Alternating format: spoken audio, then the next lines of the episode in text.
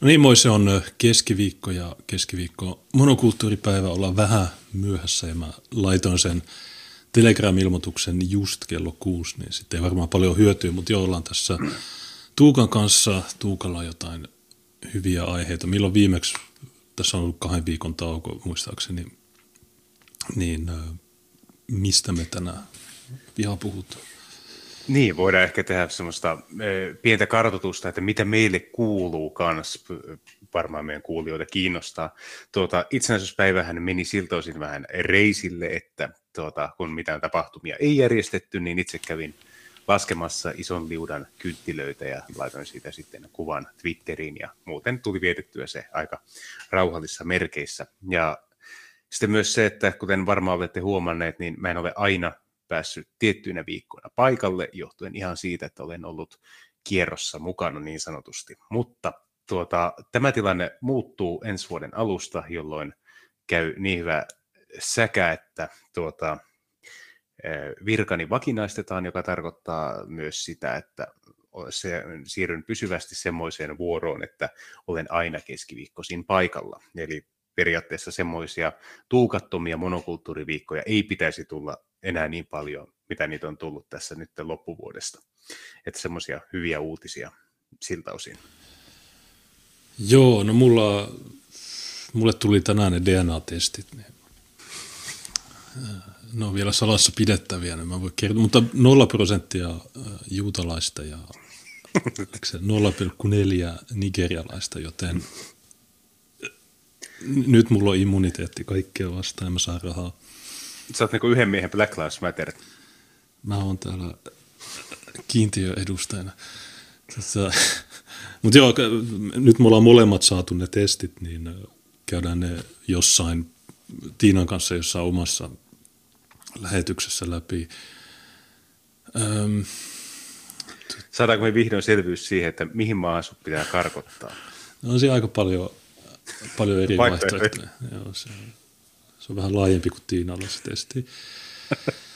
Mutta joo, pääasia, pitä, pitä, että... Niin, pitää jakaa eri, että pottuu varmasti jonnekin. Ja... Mitä testiä käytitte? No se oli tämä 23andMe. Mitä oli puoleen hintaa tuossa marraskuussa, niin me saatiin kaksi yhden hinnalla. Tänään pystyy sinänsä jauhottelemaan. Mehän ö, päässään tänään todella mielenkiintoiseen aiheeseen, jossa puhutaan siis rodullisen sorron hierarkiasta. Ja mä mietin, että eikö tämän testituloksen perusteella sulla pitäisi olla niin kuin etuoikeus osallistua tai etuajo-oikeus kaikissa näissä niin kuin etnisyyteen liittyvissä kysymyksissä. Sä voit jollekin piffiläiselle tai tuota, suomalaisille anarkistille sitten todeta, että okei, nyt tämä whitesplainaaminen loppuu tähän. Että sä loukkaat mun turvallista tilaa sun tällä niin aggressiollas. Ja tuota, nyt sä oot hiljaa ja kuule, kun mä puhun, ja sä väät jonkun neljän tunnin monologin siihen, ja toisen on pakko kuunnella se. Tai muuten sä oot yhdenvertaisvaltuutettu yhteyttä. Niin, yhdeksän keinoa olla hyvää liittolainen. ole, ole hiljaa. Äh, joo, joo, siis tietysti näin aina, aina ollut näin, mutta nyt meillä on todisteet siitä niin se on hyvä. Ähm, tämä Sorto, niin onko se varmaan tämä Partisanin joulukalenteri, tuo sinitukkainen. Mä, mä luin tätä eilen yöllä ja tämä oli niin sakea, että mä sanoin, että joo, että tämä on varmasti aihe ja itse asiassa ilman, että mainitsin, niin Tuukka linkkas, että tämä on yksi, yksi juttu tänään. Ja mä en edes ole varma, että onko mä ymmärtänyt kaikkea tässä jutussa, mutta tässä on sinitukkainen muija, tässä on dimmu, tässä on, tässä on kaikki.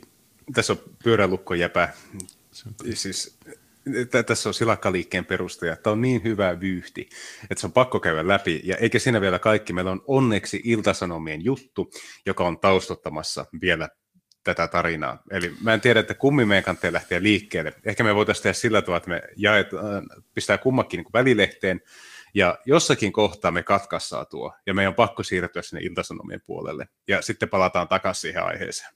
Joo, okei. Okay.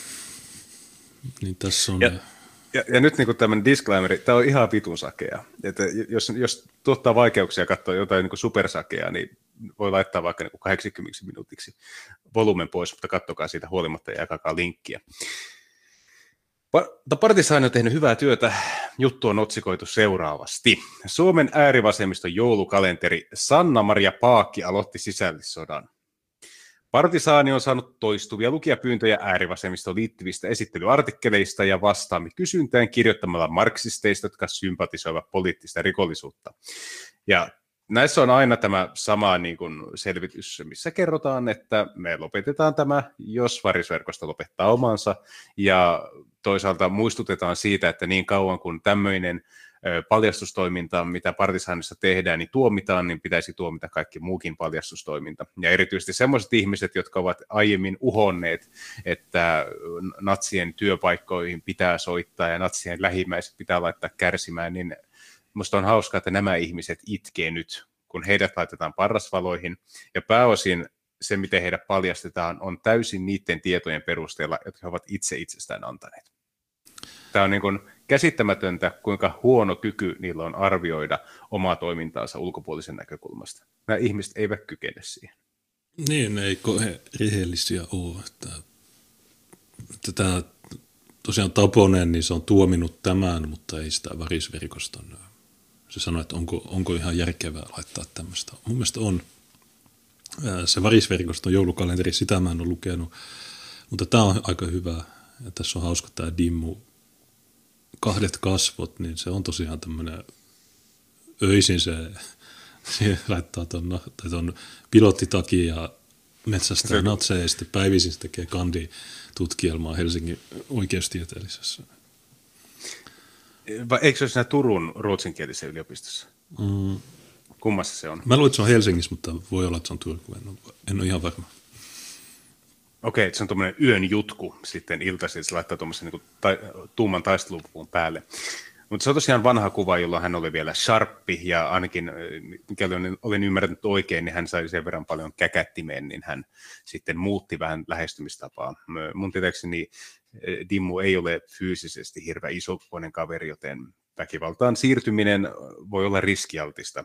Mä en itse kannata väkivallan käyttöä politiikassa, mutta minusta tuntuu, että jos on taho, joka uhoaa sen käytöllä, niin aika usein he myös joutuvat itse kohtaamaan sitä, koska he ovat valinneet työkalun, mitä myös heidän vastustajansa tulee käyttämään lopulta.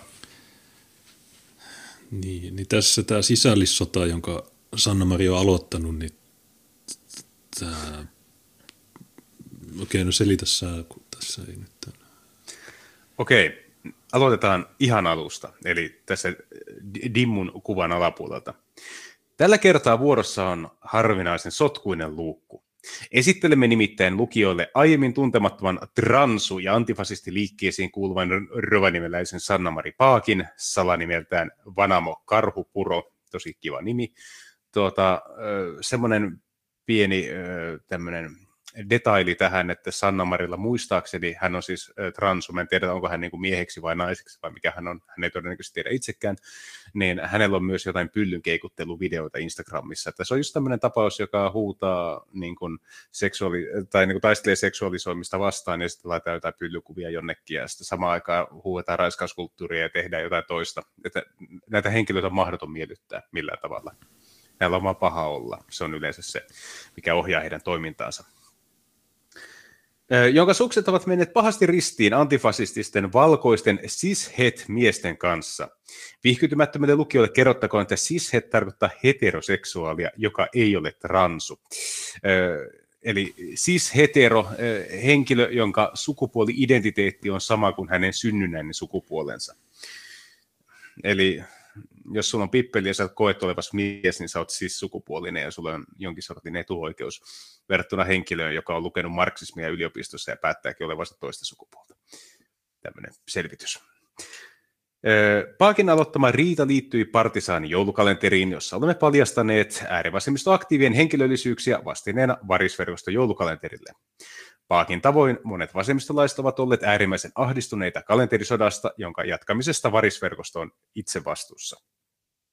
Paakki sohaisi ampiaspesää, kun hän lankesi kuoleman syntiin kritisoidessaan äärivasemmistolaista Dimitri Kurbanovia, joka ei tiennyt olevan, jonka hän ei tiennyt olevan juutalainen. Kurbanovin koomisesta rotukompleksista voit lukea lisää artikkelistamme Kurbanov puhuu sunsa puhtaaksi juutalaista rasismista. Tuo on hyvä juttu, se kannattaa lukea. Siinä Dimmu tosiaan kertoo, että koska hän on vain puoleksi juutalainen, niin hän kokee jatkuvasti olevansa toisen luokan kansalainen muiden juutalaisten rinnalla. Ehkä tämmöistä kompleksista johtuen, niin hän saa lisää virtaa toimia tässä antifasistisessa kentässä. Lumivyöryn kaltainen ketjureaktio käynnistyy, kun Kurbanov kirjoitti Twitteriin matsoilevaan sävyyn olevansa ylpeä siitä, jos hänen nimensä on natsien tappolistalla. Ja tässä on linkit tähän juttuun, ne ovat näitä arkiston linkkejä, eli semmoisetkin ihmiset, jotka ovat blogissa, ne voivat, voivat sitten ne nähdä. Joo, mä laitan ton Partisanin linkin chattiin, niin ihmiset voi lukea sen sieltä. Paakki raivostui kommentista syytti Kurpanovia valkoisesta cis-hetero-etuoikeudesta. Paakin mukaan matsoilevat kommentit ovat tuomittavia, koska esimerkiksi transut suhtautuvat uhkaaviin tilanteisiin huomattavasti tunteikkaammin. Okei. Ja äh, sitten tämä pyörälukkojäpä on kommentoinut näin. Julkisen antifasistisen toiminnan takia äärioikeiston maalitauluksi joutuvia antifasisteja sheimataan vääränlaista suhtautumisesta natsien maalitukseen. Tällaisen toiminnan harjoittajat voisivat vähän miettiä, mitä he oikein ovat ajamassa. Eli tässä tämä pyörälukkojäpä menee Dimmun puolelle ja toteaa, että tämmöiset äh, niin kuin äh, Dimmun matsoilujen kritisoimiset hajottavat yhteistä rintamaa natseja vastaan. Niin kuin näin, näin siis osaa päättää, että pitääkö siihen maalitukseen suhtautua matsoilleen vai ei. Niin, että pitääkö vetää täydellisellä paniikilla vai pitääkö sanoa, että kirjoittakaa musta ihan mitä haluatte, mua kiinnosta vittuakaan. Ja näillähän on ihan niin kuin, nämä vetää kahdella, kaksilla rattailla niin kuin normaalisti, eli natsit on ihan surkimuksia, me ei pelätä niitä yhtään, mutta koko yhteiskunta pitää saada mukaan taistelunatseja vastaan. Ja ne on samaan aikaan suurin uhka ja ongelma, ja surkimuksia yhtä aikaa. Ne, ne ei ikinä osaa päättää, kumpia ne on, vaan se vaihtuu aina tilanteen mukaan. Mutta tässä on jakolinja. Tässä on selvästi niin kuin, oletan, että Dimmu on niin kuin hetero-oletettu, ja siis hän on white passing, vaikka onkin jude, niin äh, hän on tämmöinen valkoinen setämies, ja pyörälukkojäpä on myös valkoinen setämies, ja he muodostavat tämmöisen oman epäilyttävän tuota, falangin, ä, niin kuin ääripatriarkaalisen falangin, joka sitten läsnäolollaan uhkaa transsukupuolisten ja homoseksuaalien turvallista tilaa liikkeen sisällä. Ei ole helppoa vastustaa fasismia, jos näitä valkoisia setämiehiä löytyy myös omien riviestä. Tämä on tietenkin mahtavaa, että nämä tappelee toisiaan vastaan. Joo, tämä on Tämä antaa myös kuvaa siitä, me ollaan monokulttuurissa joskus pohdittu sitä, että jos me kadottaisiin kokonaan pois, niin mitä nämä ihmiset tekisivät? Ne tekisivät tätä. Ne alkaisi löytää omien keskuudesta uusia, uusia tuota, niin kuin, fasisteja ja uusia tuota, harhaoppisia ja alkaisivat niitä sitten viemään roviolle. Niin, se merkittävää tässä on, että nämä, nämä on täysin Tota, ei nämä itsekään tiedä, miksi nämä tekee näitä juttuja. Käsittelen itsekin huumorilla tosi monia juttuja, ihmiset tietää sen, mutta koin Dimmun twiitin todella tahdittomana, koska niin moni pelkää henkensä puolesta. Voin sanoa, että keittiöveitsen raahaaminen suihkuun siinä pelossa, että joku tulee raiskaamaan minut, ei ole kivaa, Paakki maalaili. Eikö sen veitsen voi, eikö sen voi jättää sinne suihkuun? Että osta toinen veitsi säilytä sitä suihkutiloissa. Ei sitä tarvii raahata. Sitten veitsi, Kela... et sä vei, veitsi ei paina mitään, mitään raahaamista siinä. Kelaa, että tämmöinen selvästi varisverkoston pääideologi, niin kuin nämä on kaikki ihan muina miehinä tämmöisiä kirjoittelee, niin tota, nämä asuu varmaan jossakin yksiössä Rovaniemellä – omassa asunnossaan ja kantaa puukkoa suihkutiloihin, koska pelkää, että joku raiskaa hänet siellä. Ja nämä ihmiset on niitä, jotka tulee sulle sössöttämään, että te olette surkimuksia tai inseleitä tai mitä kaikkea ne termit onkaan. No näitä tyyppejä. No mun mielestä se, se kannattaisi laittaa ulko lukkoon. sinne ei pääse raiskaajia sinne. Sinne. Niin, jos sulla, jos sulla on niin oikea niin pelko siinä, että tuota, sä niin joudut raiskatuksi suihkutilassa, niin ehkä sun ei kannata seurustella äärivasemmistolaisen kanssa. Siinä voi helposti käydä niin, kannattaa olla varuilla. Ari Lahdenmäki taas. Mutta ehkä se asuu soluasunnossa, niin ehkä siellä on kämppiksi. Mä en tiedä. Niin. Jotta me voidaan paremmin arvioida tämän kyseisen pääideologin ajatuksia, niin meillä on onneksi Iltasanomien juttu. Tämä on pari vuoden takaa, ja tuota, voitaisiin laittaa se näkyviin. Sanoisitteko on näkyvillä? No, joo, oota tässä. Mä en tiedä, tuo tilkku sekoilee, mutta okei, se on tämä, ei kun ei, ei siis tämä, vaan tämä, eli Sanna 26 lukittautui. Joo, ja tuota, lähdetään käymään läpi. No. Sanna 26 lukittautui puoleksitoista vuodeksi kotiin eikä poistunut neljän seinän sisältä. Liuta asioita on jäänyt elämässä kokematta suuren ahdistuksen takia. Toisin kuin monet muut nuoret aikuiset, 26-vuotias Sanna ei ole opiskellut, matkustellut tai kokenut juuri mitään muutakaan uutta ja jännittävää. Hän pelkää liikaa poistuakseen kotoaan. No, tämä on, tämä on vähän tämmöistä. On, on rankka olla antifasisti.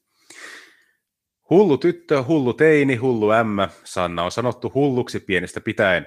Olen aina ollut erilainen, minulla on iso ja näkyvä luonne, voimakkaat mielipiteet, tai oli ainakin ennen. Sanna-Mari oli alle 10-vuotias, kun hän ensi kertaa ajatteli itsemurhaa. Koulupäivä oli ollut niin kurja, että hän halusi kuolla. Nyt rovanimeläinen Sanna on 26-vuotias ja ollut jo seitsemän vuotta työkyvyttömyyseläkkeellä. Hän on sairastunut yli puolet elämästään. Toisin kuin muut nuoret aikuiset, Sanna ei ole opiskellut, matkustellut tai kokenut juuri mitään muutakaan uutta ja jännittävää. Nämä ihmiset tulee sitten sulle kertomaan verojen maksusta Twitteriin. Sen sijaan hän on ollut neljä seinän sisällä jopa puolitoista vuotta yhteen soittoon. Vaikka hänessä ei ole fyysisesti mitään vikaa, Sannan mieli estää häntä toimimasta. Sanna sijoittaa ensimmäisestä ahdistuskohtauksesta teiniän kynnykselle, jolla hän purki pahaa oloa päihteiden kautta. Muut nuoret ajattelivat, että olin jotenkin tosi cool, kun join, poltin tupakkaa, olin kapinallinen. Totta kai minä otin kaiken sen huomion vastaan, sillä se oli ensimmäinen kerta elämässäni, jolloin minua katsottiin ylöspäin eikä alaspäin. Kun Sannan oli paha olla, hän rankaisi ruumistaan tekemällä käsivarsinsa kipeitä viiltoja. Hänen on aina ollut hankala säädellä negatiivisia tunteitaan. Kun terve ihminen on vihainen, se on vihainen sellaisella hillityllä tavalla. Minun vihani muuttui raivoksi, jonka vallassa saatoin kaata kirjahyllyn ilman sen suurempaa syytä. En ymmärtänyt, miksi tein niin, mutta ei myöskään pystynyt pysäyttämään sitä, Sanna kertoo. Tämä on mielenkiintoinen katsaus. Siis, mit, mitä tapahtuu sen Twitter-aktivistin kotona, kun se pistää Twitterin kiinni. Kirjahyllyt lentelee ja muuta. Lopulta ahdistus kasvoi siihen pisteeseen, että Sanna joutui jättämään vasta aloitetut ammattikouluopinnot kesken. Koulun kuraattori oli sitä mieltä, että nuori nainen voi liian huonosti opintoja jatkaakseen. Se oli minulle niin kova paikka, ei ja siitä seuranneet kolme kuukautta ovat päässäni pelkkää sumua. Sinä aikana en pystynyt poistumaan kotoa pihapiiriä kauemmas, ja sen jälkeen en enää uskaltanut. Siitä lähti kaikki vyörymään huonompaan suuntaan. Koulun keskeytymisen jälkeen Sanna alkoi pelätä kaikkia kodin ulkopuolella. Pelot kasvoivat sisälläni isoksi myykyksi, joten pystyn enää purkamaan, kun en saanut mistään apua. Mielenterveyden keskusliiton toiminnanjohtaja Olavi Sydän, äh, Sydänmaan lakan mukaan toimintakyvyn lasku on miltein automaattinen seuraus mihin ajoissa. Tällainen eristäytyminen kertoo siitä, että ihminen on kadottanut yhteyden tähän hetkeen ja alkanut rakentaa päänsä sisällä omaa todellisuuttaan. Ihminen on myöntänyt olemaan yksin, jolloin muiden ihmisten läsnäolo tuntuu turvattomalta. Eli mennään vielä tuota, tuon lainauksen alas, päässään takaisin tähän ö, Sannaan. Erään kerran Sanna sai panikkikohtauksen Lidlin kassalla, eikä hän ole pystynyt käymään kyseisen ketjun kaupassa sen koommin. Kassajonossa Sanna valtasi tunne, että muiden ihmisten säätelemästä tilanteesta on hankala päästä pois, joka johti äkilliseen ahdistuskohtaukseen. Lopulta pelkäsi ihan kaikkia, kuten sitä, että jää lukkojen tai katto tippuu niskaan. Sydänmaallakaan mukaan tällaisessa tilanteessa olevan ihmisen päässä ne kupla pitää puhkaista tavalla tai toisella ja herättää hänet havaitsemaan tätä hetkeä. Se on hyvin konkreettista työtä. Se voi käydä vaikka niin, että ihminen laitetaan tiukan paikan tullen tarttumaan vieressä olevasta kaiteesta ja kysytään, mikä sinulla on kädessä. Sanna syö säännöllisesti ahdistukseen ja masennukseen tarkoitettuja lääkkeitä, mutta hänen arkensa on yhä haastavaa. Sosiaalisten tilanteiden pelko hankaloittaa terapiassa käymistä. Hätävaranna minulla on aina rauhoittava lääkitys. Sannan tilanne paheni pahenemistaan. Vuonna 2011 hän päätyi kahdeksi kuukaudeksi osastohoitoon. Nyt Sanna näkee hoitojakson eräänlaisena käännekohtana, sillä vasta silloin hän sai sairaudelle nimen. Sanna todettiin kärsivän epävakaasta persoonallisuushäiriöstä ja ahdistuneisuushäiriöstä. Sannan pelko ulkomaailmaa kohtaan nimettiin agorafobiaksi eli niin sanotuksi torikammoksi. Nykyään Sanna asuu kumppaninsa kanssa vastavalmistuneessa kerrostalokaksiossa Rovaniemellä. Okei, hän ei asu yksiössä, hän asuu siis kaksiossa. Parin välit lämpenivät Sannan osastojakson aikana, nyt he ovat pitäneet yhtä jo seitsemän vuoden ajan.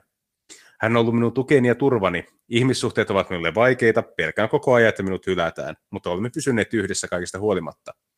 Kun Sannalla on huono vaihe menossa, hän hautautuu sänkyynsä. Silloin Sannan tyttöystävä kantaa kumppanille vettä juotavaksi, kannustaa siirtymään edes sohvalle. Hyvinä päivinä Sanna tekee kotitöitä, katsoo elokuvia, kirjoittaa ja musisoi. Tyttöystävä käy tavallisen tapaan päivätöissä. Se on sellainen asia, mistä olen hänelle hirveän kateellinen, että hän saa lähteä aamulla ja tulla iltapäivällä takaisin. Kadehdin sitä ihan kaikissa ihmisissä. Sannan sosiaaliset kontaktit syntyvät pääosin somessa. Siellä hän keskustelee, jakaa meikkivinkkejä, käyttäytyy kuin kuka tahansa muukin nuori nainen. Olen ennen ollut todella sosiaalinen, minussa on vieläkin jäänteitä siitä. Pidän ihmisistä ja se särkee sydämeni, etten pysty enää olemaan ihmisten seurassa niin paljon kuin haluaisin. Ilman somea olisin todella yksinäinen. Ja niin edelleen ja niin edelleen. Tämmöinen tapaus. Nimimerkki En kerro sanoa, että mulla ei ole ollut pitkä aikaa hauskempaa kuin nyt. Tässä oli siis äh, tämä henkilö, joka lähti, niin kuin, jonka edustama koulukunta lähti haastamaan Kurbanovia. Seuraavaksi Kurbanovin toverit, siirrytään takaisin partisaaniin. Seuraavaksi Kurbanovin toverit ilmestyvät paikalle todeten, ettei hän voinut syyllistyä valkoiseen etuoikeuteen, sillä hän on POC, eli people, person of color, tai people of color. Eli tarkoittaa värillistä ihmistä, ei valkoista. Tästä huolimatta termi sisältää esimerkiksi pohjoiseurooppalaisiin sekoittuneet sinisilmäiset saamelaiset sekä vaaleat Itä-Euroopan juutalaiset. Tämä POK on siinä mielessä jännä, että jos olet oikein vaalea latino, kuten esimerkiksi kuupalainen, jotka on pääosin espanjalaisten jälkeläisiä monilta osin, niin sä saatat kuitenkin niin kuin olla värillinen Jenkeissä, jos se hyödyttää sinua. Tämä on, tämä on tämmöinen niin kuin höpötermi, jolla käytännössä kuka tahansa pystyy asettumaan valkoisia vastaan halutessaan. Mm. Aivan kaikki eivät ole samaa mieltä Kurpanovin suojaväristä. Erään kommentoijan mukaan ei juutalaisuus tee ihmisestä pokkia. Ruotiminen jatkuu. Ei se nyt toisen ihmisen ihoväriä muuta miksikään, vaikka kuinka etninen perimä olisikin seemiläiskansoista. Kyllä se pigmentti on silti ihan valkoinen tässä tapauksessa. On sekä valkoisia juutalaisia että pok-juutalaisia. Juutalaisuus itsessään ei tee kenestäkään pokkia.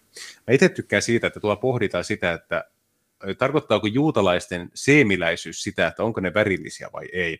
Tätä samaa asiaa pohti myös Lothrop Stoddart ja monet muut meidän puolen ajattelija 1900-luvun alussa, ja nyt se on nämä myös kiinteä osa uusvasemmiston ajattelua. Tähän on, sitähän tämä on. Rotuja ei ole olemassa, mutta toisaalta me voidaan lähteä vähän niin kuin määrittelemään, että meneekö niin kuin seemiläiset kansat valkoisiin vai ei. No, kun, mä en tiedä Dimmusta, mutta eikö se, kannattaako se Israelin olemassaoloa? Kannattaa. Okei, okay, niin jos hän olisi valkoinen, niin se tekisi hänestä valkoisen ylivallan kannattajan, koska hän Kyllä. kannattaa Israelia, joten hän ei voi olla valkoinen, koska muuten se olisi huono juttu ja se olisi saanut bänniin Twitterissä. niin, sä, niin, unohdin sanoa, kun sä mainitsit, että nyt, nyt mulla on ne DNA-testit, niin mä voin sanoa näille suvakeille, mutta missä? Mulla on YouTube-bänni, mulla on äh, Facebook-bänni ja mulla on Twitter-bänni. Miten, aika, aika kova. Miten mä pääsen sanoa niille, että hei, mutta eikö tämä ole niin hyökkäys haurasta vähemmistöä kohtaan, tämmöinen? Siis nimenomaan värillisten ääni tukahdutetaan. Niin, valkoiset, val, valkoiset vasemmistolaiset saavat julistaa asiansa, mutta hauraat vähemmistöt tallotaan jälleen sorron raskaan saappaan alle. Joo, tämä on tulevissa kuntavaaleissa tämä on mun ykkösteema. että me taistellaan tätä sortoa vastaan. Äänestäkää asyyliä, niin saatte Twitter-tilin Niin. takaisin. Niin, että monokulttuuri on ainoa puolue, joka antaa äänen myös värillisille ihmisille. Niin.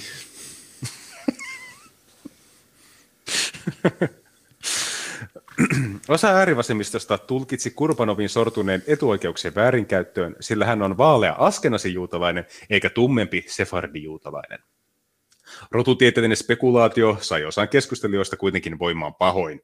Hei, voidaanko olla puhumatta tälleen toisen perimästä? Aika oksettavaa, eräs vasemmistolainen kommentoi. Lopulta konsensukseksi muodostui kanta, että Suomen olosuhteessa myös askenasi-juutalaiset voidaan sisällyttää POK-kategoriaan. Eli lopulta tämmöinen niin kuin, suuri transuneuvosto kokoontui ja ne päätti, että okei, että Dimmu on POK-passing ja tuota, hän ei olekaan valkoinen, vaan hän on värillinen. Joten Näin hän, käy. joten hän saat viitata, mitä haluaa. Hän- Hän, saat viitata ja hän pääsee Helsingin Sanomiin. Tämä on aika niin kuin, kovia nämä päätökset. Tässä on varmaan Di- Di- Dimmukin jännittänyt, että mitähän, mit- mit- mikähänlainen tuomio sieltä tulee. Tässä on Katja-Maria Miettunen. Mä muistan tämän mun ja tämä on monesti Jussi Jalosen kanssa tekemässä juttuja. Niin hän sanoi omituinen näkemys ja ainakin ihan historiaton. Vai luuletko, että natsien keskitysleireille poliittisesta syystä päät- päätyneet valkoiset sismiehet olisivat... Okei, okay, tämä on liian typerää.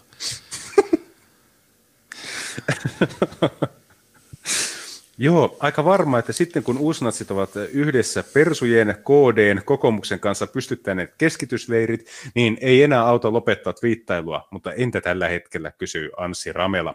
Eli silloin kun Persut, KD ja kokoomus pystyttää keskitysleirit, niin sitten sinne joutuu myös jutkut ja transut. Ja hei, tämä kuulostaa ihan hyvältä. Ketä mä näistä äänestä? No, Petteri Orpo varmaan. Silloin keskitysleirit. Sa- Sari Essalah, niin silloin keskitysleirit. Mi- Mieti, nämä tyypit tulee kertoa sulle disinformaatiosta. Ja nämä tulee puhua sitä faktantarkistuksesta. Se selittää, miten kokoomus ja KD pitää keskitysleirejä. Joo, nämä on vähän... Sitten Paakki tulee kommentoimaan, että onko maksanut veroja.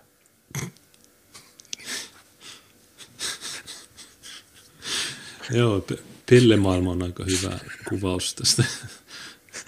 Tämä on niin kuin joku simulaatio, se muistuttaa niin kuin ihmisten maailmaa, mutta se ei ihan ole sitä. Tässä on joku niin kuin kauhea klitsi tässä koodissa. Ehkä me eletään Matrixissa, tämä on vain osoitus siitä, että joku tässä niin kuin käyttöjärjestelmässä haraa vastaan. Järjestelmässä bugi. Sota kärjistyy. Kurpanovin kannattajat päättivät hyökätä Paakin tovereita vastaan syyttämällä näitä vasemmiston sisäisen riitelyn ruokkimisesta. Erityisen väkevää närkästystä osoitti antifasisti Dimitri Kikkelikuva, also known as äh, pyörälukkojäpä Ollikainen, jonka olemme esitelleet jo aiemmin joulukalenterissamme. Niin, t- tähän lyhyesti, niin tuo kikkelikuva, niin se tulee sen kuulusteluista, ää, kun se, oliko se viime vuonna, niin se kivitti Odine ja, ja syyllistyi mellakkaan, niin ää, poliisille se sanoi, että en anna PIN-koodia, koska mun puhelimessa on alaston kuvia. Niin, partisaani kutsuu tätä kikkelikuvaa Ollikaiseksi. Mä sanon mieluummin sitä pyörälukkojäväksi, koska mä en ole nähnyt sen ä, alaston kuvia, mutta sen pyörälukon on nähnyt. Ollikainen kirjoitti. Julkisen antifasistisen toiminnan takia äärioikeiston maalitauluksi joutuvia antifasisteja sheimataan vääränlaisesta suhtautumisesta natsien maalitukseen. Tällaisen toiminnan harjoittajat voisivat vähän miettiä, että mitä he oikein ovat ajamassa. On aika hemmetin ylimielistä tulla selittämään tällaisessa yhteydessä jotain cis-heterovalkoisuusoletuksia sheimaus mielessä, pyrkiä kontrolloimaan näiden perusteella sitä, mitä ihminen saa sanoa. Hei, kuulostaa tutulta, eikö kuulostakin? Joku tulee sanomaan, että sä et saa sanoa noin vain siksi, koska olet jonkun värinen ja jonkun seksuaalisuuden edustaja. Eikö ole jännä? Oi että, tämä on niin ihana, kun nä- nämä heittää näitä juttuja. Ne on niin vihjettömiä, ne ei itse ymmärrä, mitä ne on ollut rakentamassa kaikki nämä vuodet. Mm, just näin. Vasemmisto, vasemmistoliittoon kuuluva antifasisti Tatu Ahponen pyrkii olemaan sovittelevampi. Tämä Tatu Ahponen, niin sanottakoon, että hän vaikuttaa ihan ok-tyypiltä. Hän ei ole kaikista syöpäisimmästä päästä ja hän on ortodoksia, hänellä on lapsia ihan normaali ydinperhe. Hän vaikuttaa henkilöltä, että voisin keskustella hänen kanssaan, vaikka olemme eri mieltä lähes kaikesta. Hän ei ihan näin niin kuin, hän ei ole tämmöinen vammainen niin kuin nämä ylhäällä osoitetut henkilöt. Ja mä, mä muistan tämän Ahposen siitä, kun se twiittasi jotain siihen äh, kiukaan se Le Conde äh, suomennokseen, niin se, se oli miettinyt, että no miten ne suhtautuu tähän ja käännökseen. Ja se laittoi jonkun englanninkielisen version, niin mä sanoin, että toi on käännös, koska alkuperäinen on ranskankielinen, mutta mm. ei siitä keskustelusta oikein tullut mitään. Muistaakseni että on saattanut olla piraatti joskus, mutta en ole varma. Okei. Okay. En ole ihan varma. Samantyyppinen nimi voi olla, mutta ei ole ihan sama. Ahponen muistutti Ollikaista siitä, ettei Paakki ollut tiennyt Kurpanomin juutalaisuudesta. Kun seurasi tuota keskustelua, tuosta jälkimmäistä tuli mieleen, että ehkä on käynyt yksi somen perustrendeistä. On vaan kommentoitu ilman, että on tiedetty kaikkia faktoja. On tärkeää tietää aina faktat. Niin, no, miksi, Dimmu, miksi sulla ei ole sellaista keltaista tähteä, että sun niin. tunnistaisi? Miksi sinä lue, että jude? Niin. Tässä Dimmu on juutalaistaustainen, ja sitten ei vaan voida myöntää, että oli väärässä, Ahvonen kirjoitti. Kurponoviin liittyvä rotuteorisointi ja riita ihmisten cis-het statuksista saivat jopa osan äärivasemmistolaista nolostumaan. Natsit nauraa, kun antifasistit tappelevat keskenään Twitterissä. Kukin voi itse miettiä, haluaako joka tilanteessa jatkaa väittelyä, vai onko joskus vain parempi antaa asia nolla, eräs kommentoija kirjoitti. Se on joku semmoinen, tiedätkö, Samu Sirkka, semmoinen omatunnon ääni, joka sanoo, että vittu tämä näyttää tyhmältä. Tämä on oikeasti ihan vitun tyhmää, mitä me tehdään. Se, niin kuin se, I have created a leftist robot. niin, Why? se on näin. Niin, se, se on näin. Lopulta Paakki ajettiin nurkkaan, hän kirjoitti anteeksi pyytelevään sävyyn. No siis moni pelkäävistä ei provosoi äärioikeistoa tai pety, kun ei pääse tappolistalle. Mun ongelma on oikeasti vaan siinä. Varmasti Dimmu pelkää ja voi olla, että se vitsi oli vain mustaa huumoria. Se vaan näkyi ihan eri tavalla. Se oli yksi twiitti. Ja poistaisin siitä kohdan valkoinen sismies, koska ihan sama, kuka sen takana olisi ollut, olisi nähnyt sen silti tahdittomana. Se aiheutti ahdistusta. Gatekeeping menee nyt teillä siihen, ettei saisi viitata tunteistaan enää. Tämäkin on tuttu tunne.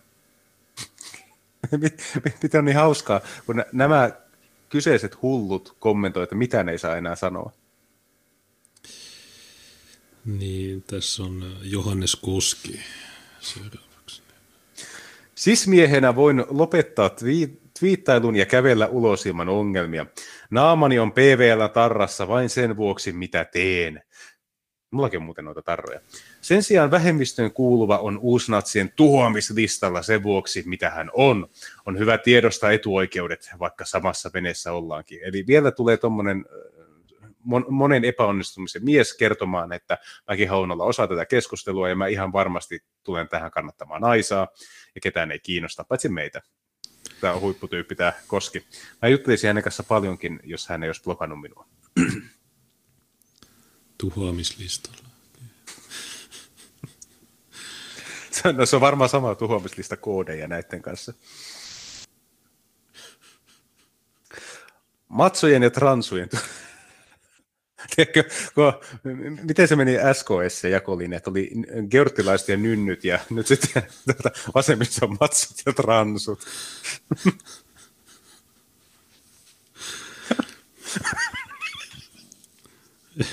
retardit ja vielä retardimmat. Vittu. Va, va, vaikka Pakki hu, huudettiin viimein hiljaiseksi, osa kommentoista osoitti kuuluvansa hänen leirinsä. Esimerkiksi Silakka-liikkeestä ja lukemattomista muista epäonnistuneista järjestöhankkeista tuttu Koski asettui riidassa Paakin puolelle, tiedo, todeten tiedostavansa sismiehen etuoikeutensa.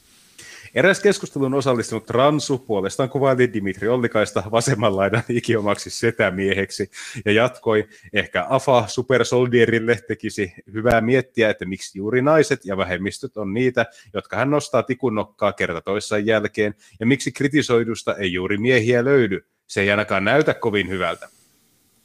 Eli onko tämä tuota, pyörälukkojäpä sittenkin se todellinen naisvihaaja? AFA supersoldier. Mä tuun pyörälukolla. Ahaa, sun kamera meni rikki. Afa Super Soldier. Tämä Dimitri Ollikainen, niin tämä, tämä monesti someraivoa, tai tämä aloittaa tämmöisiä sisäisiä tappeluita. Mä en tiedä, onko sä nähnyt sitä, kun se on raivonnut Tuomas Rimpiläiselle. En ole nähnyt. Joo, no se tuossa äh, muutama kuukausi sitten se kilahti sille, että, että miksi sä teit jutun tästä, jutun tästä äh, Antifa vastaan Odin, että nyt mut on doksattu ja bla bla bla. Ja Aa, Tuomas. Tuomas Rimpiläinen se ei edes kertonut sen nimeä. Mä kerron, mä kävin siellä sen oikeudenkäynnissä ja mä kuvasin sitä ja tein jutun siitä ja kerroin nimet, julkaisin ne pöytäkirjat, kuulustelut ja kaikki. Niin jostain syystä se syyttää Tuomas Rimpiläistä. Vaikka, se on, vaikka ne on samaa puolta. Myös poliittista väkivaltaa kannattava Vantaan aikuisopiston äärivasemmistolainen opettaja Mikael Halila tuomitsi Jyrkin sanoin äh, paakkia kritisoineet aatetoverit. Kertoo jotain väkevää siitä, kuinka syvään juurtuneita patriarkaatin rakenteet on. Kuinka etuoikeutetut ihmiset alkaa mieluummin vetämään suorastaan äärioikeistolaista retoriikkaa kohtuuttomista ja ylitunteellisista vähemmistöfanaatikoista, kun ottaa pienintäkään kritiikkiä vastaan. Pahimmillaan tämä viestii siitä, että ollaan valmiita ajamaan vähemmän etuoikeutettujen asiaa niin kauan, kun ne tietää paikkansa, eikä lähde haastamaan näitä esitaistelijoitaan. Eli lopulta se hierarkia halutaan kuitenkin säilyttää. Okei, eli siis tämä viimeistään todistaa, että vasemmistolaiset on niitä oikeita rasisteja, kuten Tuukka aina sanoo. Viimeistään. Miten kannattaa sitä rikosilmoituksia toisistaan? On totta kai, mutta se on mun ja monen muun mielestä aika tahditonta, kun niin moni pelkää oikeasti, että joku natsi tappaa ne.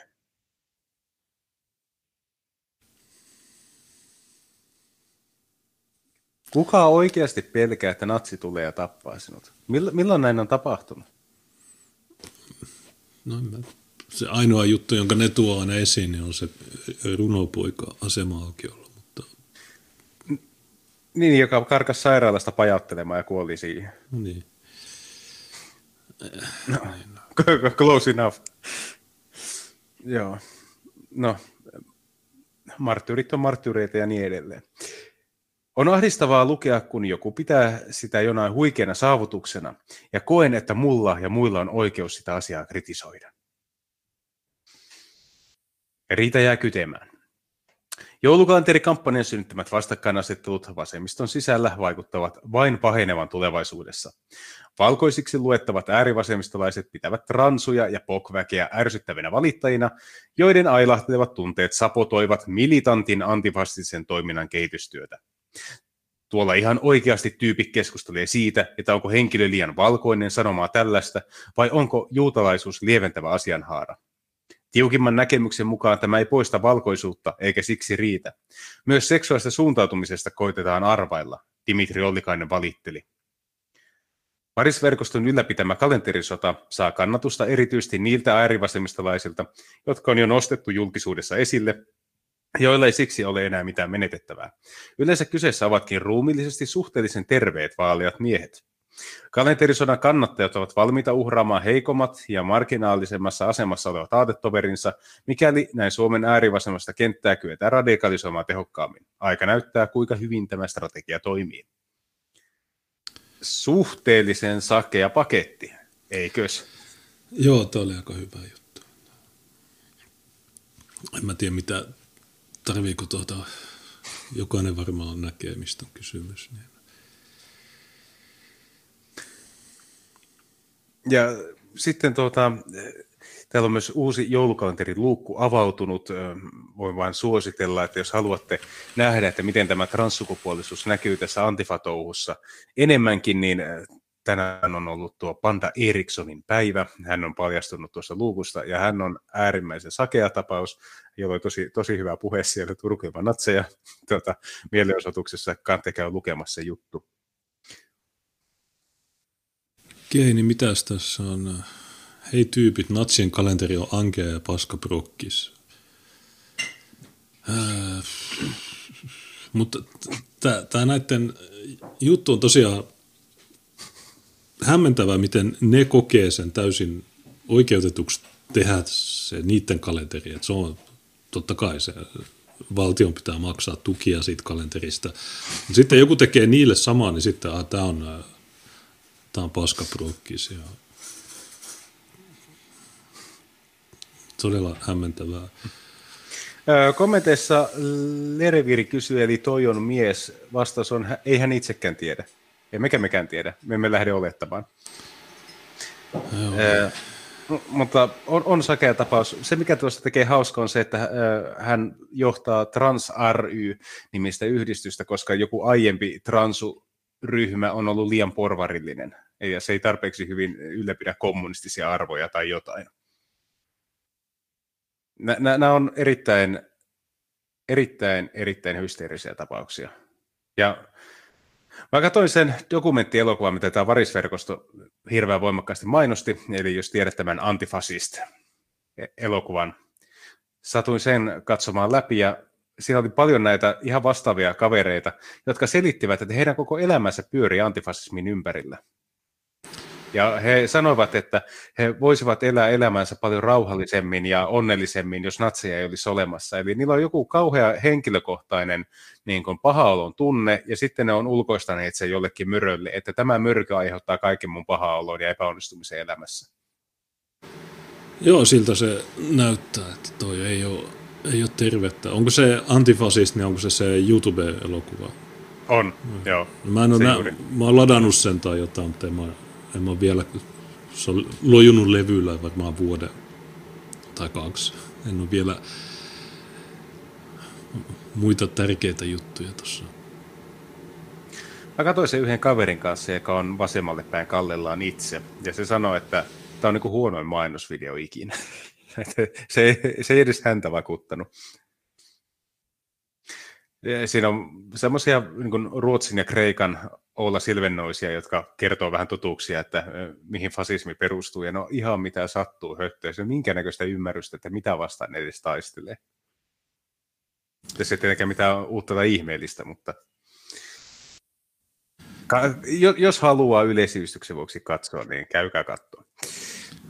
Niin, ne on selvästi luonut meitä vastustamaan tämmöisen epämääräisen porukan, joka ei ymmärrä mistään mitään, joka, ei, joka saa semmoisia Pavlovin koiran reaktioita heti, kun ne kuulee jotain, mitä ne ei, mistä ne ei tykkää, niin ei tämä ole tasapainosta, mutta valtio, valtio tukee tätä. Niin.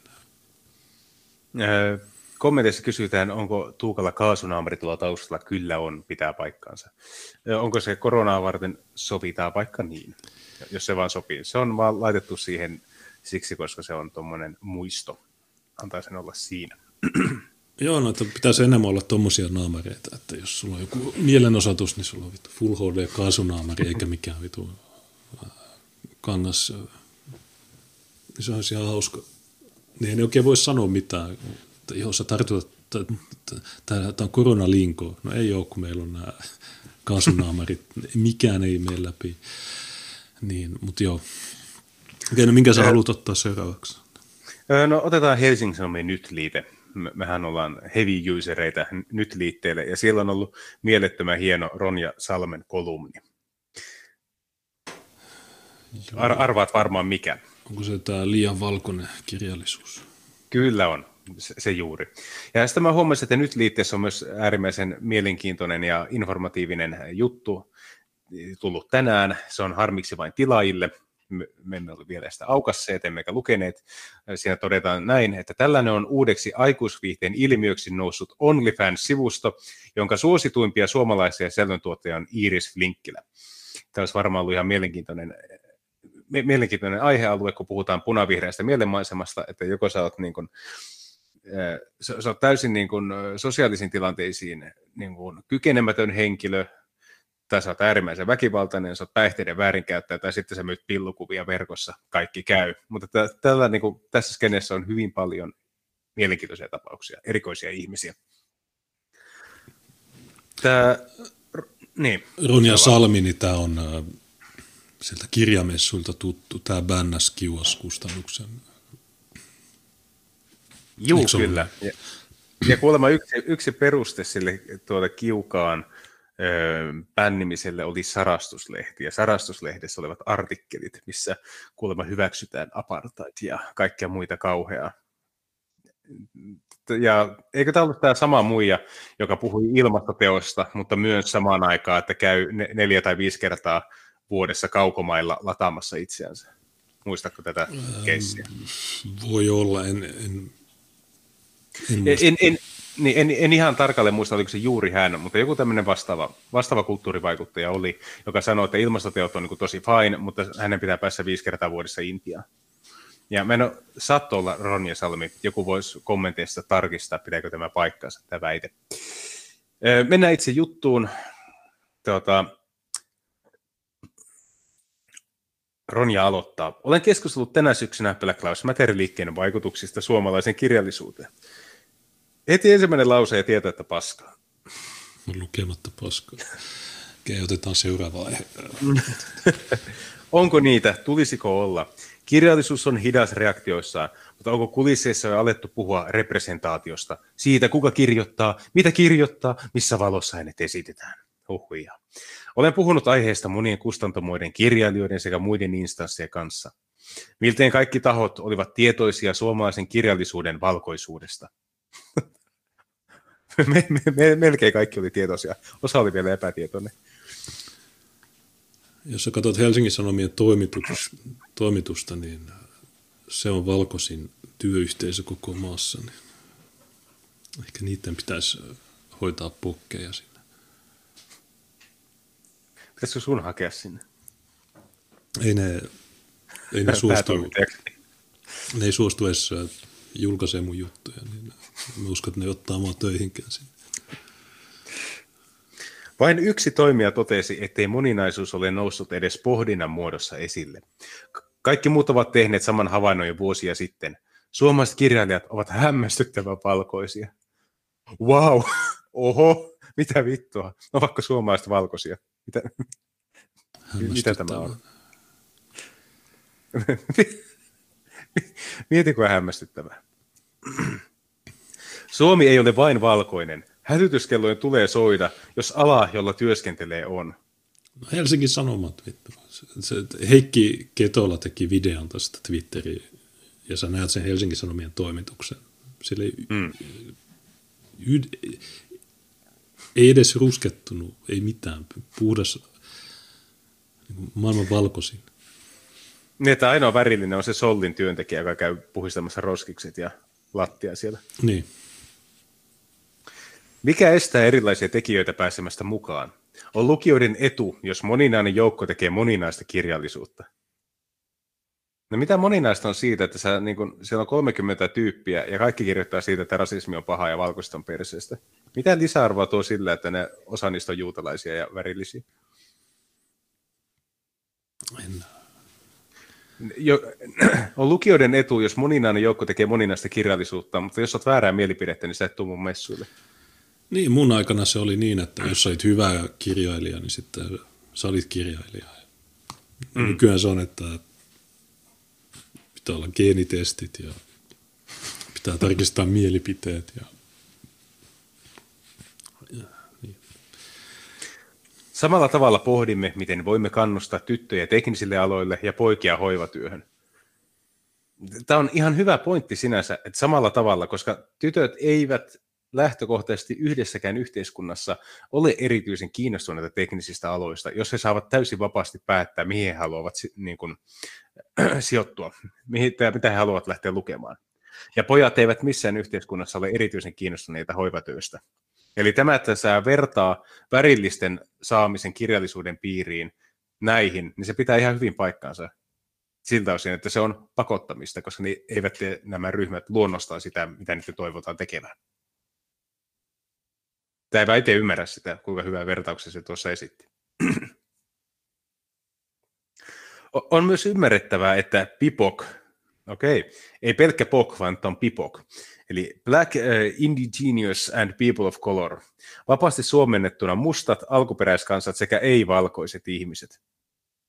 Haluavat tulla kohdatuiksi eh, tekijöinä siinä, missä naistaiteilijat haluavat olla ihan vain taiteilijoita. Silvia Hosseini totesikin kesällä Ylen haastattelussa, ettei kauheasti pidä ajatuksesta, että joku tarttuisi hänen kirjansa hänen etnisen taustansa takia. Öm, kirjallisuus on liian valkoista, mutta sä et saa huomioida, jos kirjailija on värillinen. No eikö tämä taas tämä, että valkoinen ei ole etnisyys? Niin kai. Mutta tässä herää jälleen se kysymys, että pyritäänkö tällä nyt siihen, että halutaan, että nämä värilliset tekisivät yhtä hyvää laatua kuin valkoiset, nämä käyttäytyisi ihan niin kuin valkoiset, ne olisivat vain erinäköisiä. Ja sekö näissä on aina tämä näiden niin kuin, päämäärä, mihin ne haluaa pyrkiä? Eh- ehkä ne niin kuin, jonakin päivänä ne huomaa, että ehkä niissä somaleista ei jalostetakaan tulevaisuuden kirjailijoita tai huipputaiteilijoita, vaan niistä tulee rap-artisteja ja pikkurikollisia. Ehkä se on se, mitä ne ihmiset haluaa. Mm-hmm. Helsingin yliopiston pohjoismaisen kirjallisuuden tutkija Mamyna Jagnesorau, nyt on kyllä mielenkiintoinen nimi, miten tuo lausutaan? No mä en tiedä, että onko tuo, tai siis, äh, no tuo sukunimi voisi olla ranskalainen, mutta tuo etunimi on vähän outo, Jean Soru. Toteaa samassa artikkelissa, kuinka valkoiset lukijat tarttuvat Pipok-tekijöiden teoksiin kuvitellen, että ne ovat jonkinlainen ikkuna monikulttuuriseen maailmaan ja maahanmuuttajien elämään. Mainitusta seikoista huolimatta ajattelen, että maailma on ristiriitaisuuksia täynnä. Meidän tulisi samaan aikaan nähdä tekijät tekijöinä ilman lisämääreitä, ja silti kyetä pohtimaan, ovatko erilaiset ihmiset edustettuina, ja jos eivät ole, mitkä asiat siihen vaikuttavat. Aika vaikea, vaikeaksi muuttuu kirjan lukeminen kohta.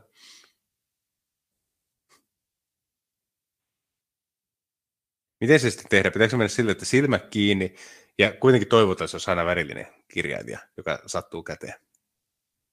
Vai miten tämä suoritetaan? Mä... Chike Ohanve ja Max Malka saivat molemmat tänä vuonna Jussi-palkinnot erinomaista työstään suomalaisella elokuvataivaalla. Sen lisäksi he tekivät historiaa olemalla ensimmäiset Pipok-tekijät, jotka palkittiin Kaalassa. Mulla ei ole mitään kerroa, ketä nämä on. Varmaan jotain supertärkeitä. No tämä Chike, niin se on teatterialalla. Olemme se jossain, jossain vanhassa lähetyksessä törmätty sen juttuihin, muistaakseni. Jos ajatellaan, että taide on aikaansa peili, ei kirjallisuuden heijastama kuva vastaa todellisuutta. Monimuotoisuus ei näy kirjailijoissa, kustantamoiden henkilökunnassa, eikä juurikaan edes käännetyissä kirjoissa. Kun kysyin eri alan vaikuttajilta, miksi näin on, syytä löydettiin muutamia.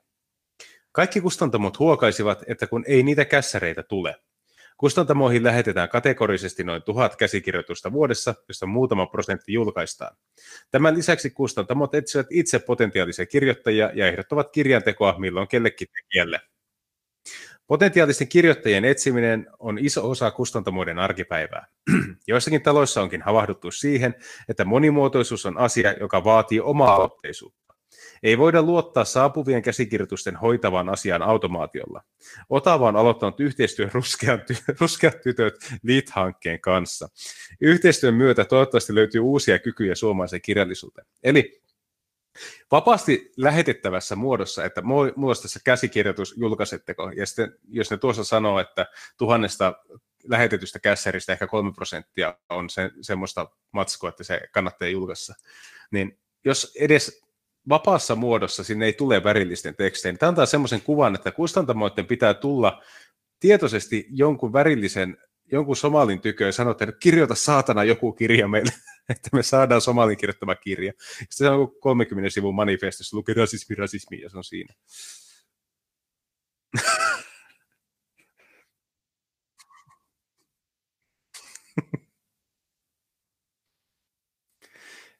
mä ymmärrän näiden pettyneisyyden, kun nämä yrittää jatkuvasti ammentaa semmoisesta populaatiosta jotain, millä ei vaan riitä paukkuja niiden odotusten täyttämiseen. Ja sitten ne syyttää valkoisia siitä. Ja tämä on äärimmäisen turhauttavaa, kun tämä toistuu joka ikinen kerta, oli aihe mikä tahansa. Jos sä katsot niiden tuotantoa, niin mitä ne on, jotain SoundCloud-räppäreitä mahdollisesti. Mutta sama juttu tämän kirjabisneksen kanssa, että kuka tahansahan voi julkaista omat kirjat.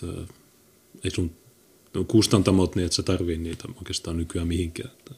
Sä voit tehdä sähköisen kirjan, sä voit julkaista sun juttuja blogeissa, tehdä pdf ja myydä niitä, mutta ei niitäkään, tai en ainakaan kuulu, että tämmöisiä olisi.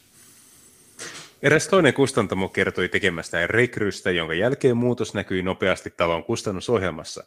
Talossa onkin herätty henkilöstön moninaisuuden merkitykseen. Henkilöstön piirteet vaikuttavat väistämättä siihen, minkälaista kirjallisuutta tuetaan. Mediataloille asetelma on tuttu. Kun talon toimittajat ovat esimerkiksi keskiluokkaisia kaupunkilaisia, jututkin heijastelevat tuota elinpiiriä. Kustannusmaailmaa vaivaa sama tauti. Juuri kustannusohjelma on avain kirjallisuuden moninaisuuteen. Yksittäisen kirjailijan harteille on vaikea sysätä representaation koko taakkaa, mutta kahdesti vuodessa ilmestyvä kustannusohjelma on aina kertomus yhtiön arvoista, mielenkiinnon kohteista sekä arvioidusta markkinapotentiaalista. Kirja-ala on pitkälti erilaisten tukien ulkopuolella, mistä syystä kustantamot tekevät päätöksiä kaupallisista lähtökohdista. Siitäkin huolimatta talot kustantavat myös niin sanotusti rakkaudesta lajiin, vähälevikkisiä genrejä ja uusia tekijöitä. Osa kustantamoista myös arveli, että juuri nyt BLM-teemaa sivuavalle kirjallisuudelle olisi myös tilausta. Kevään 2021 kirjakatalogit ovat jo ilmestyneet ja osa taloista on tarttunut ajankohtaiseen aiheeseen. Kuulostaa puisevalta, mutta mitä tässä sanotaan suoraan on se, että niillä ei ole mitään kaupallista arvoa niillä värillisten raavustuksilla. Siksi niitä ei myöskään julkaista, koska tiedetään, että niitä ei kukaan osti. Niin, mitä kirjoja BLM-teemasta? Mitä sä kirjoitat siitä? Joo, me poltettiin nyt tämän. Tämä päiväkoti tai tapettiin tämä tyyppi ja me hakattiin tämä vanha valkoinen nainen, kun se yritti puolustaa kahvilaansa. Ja...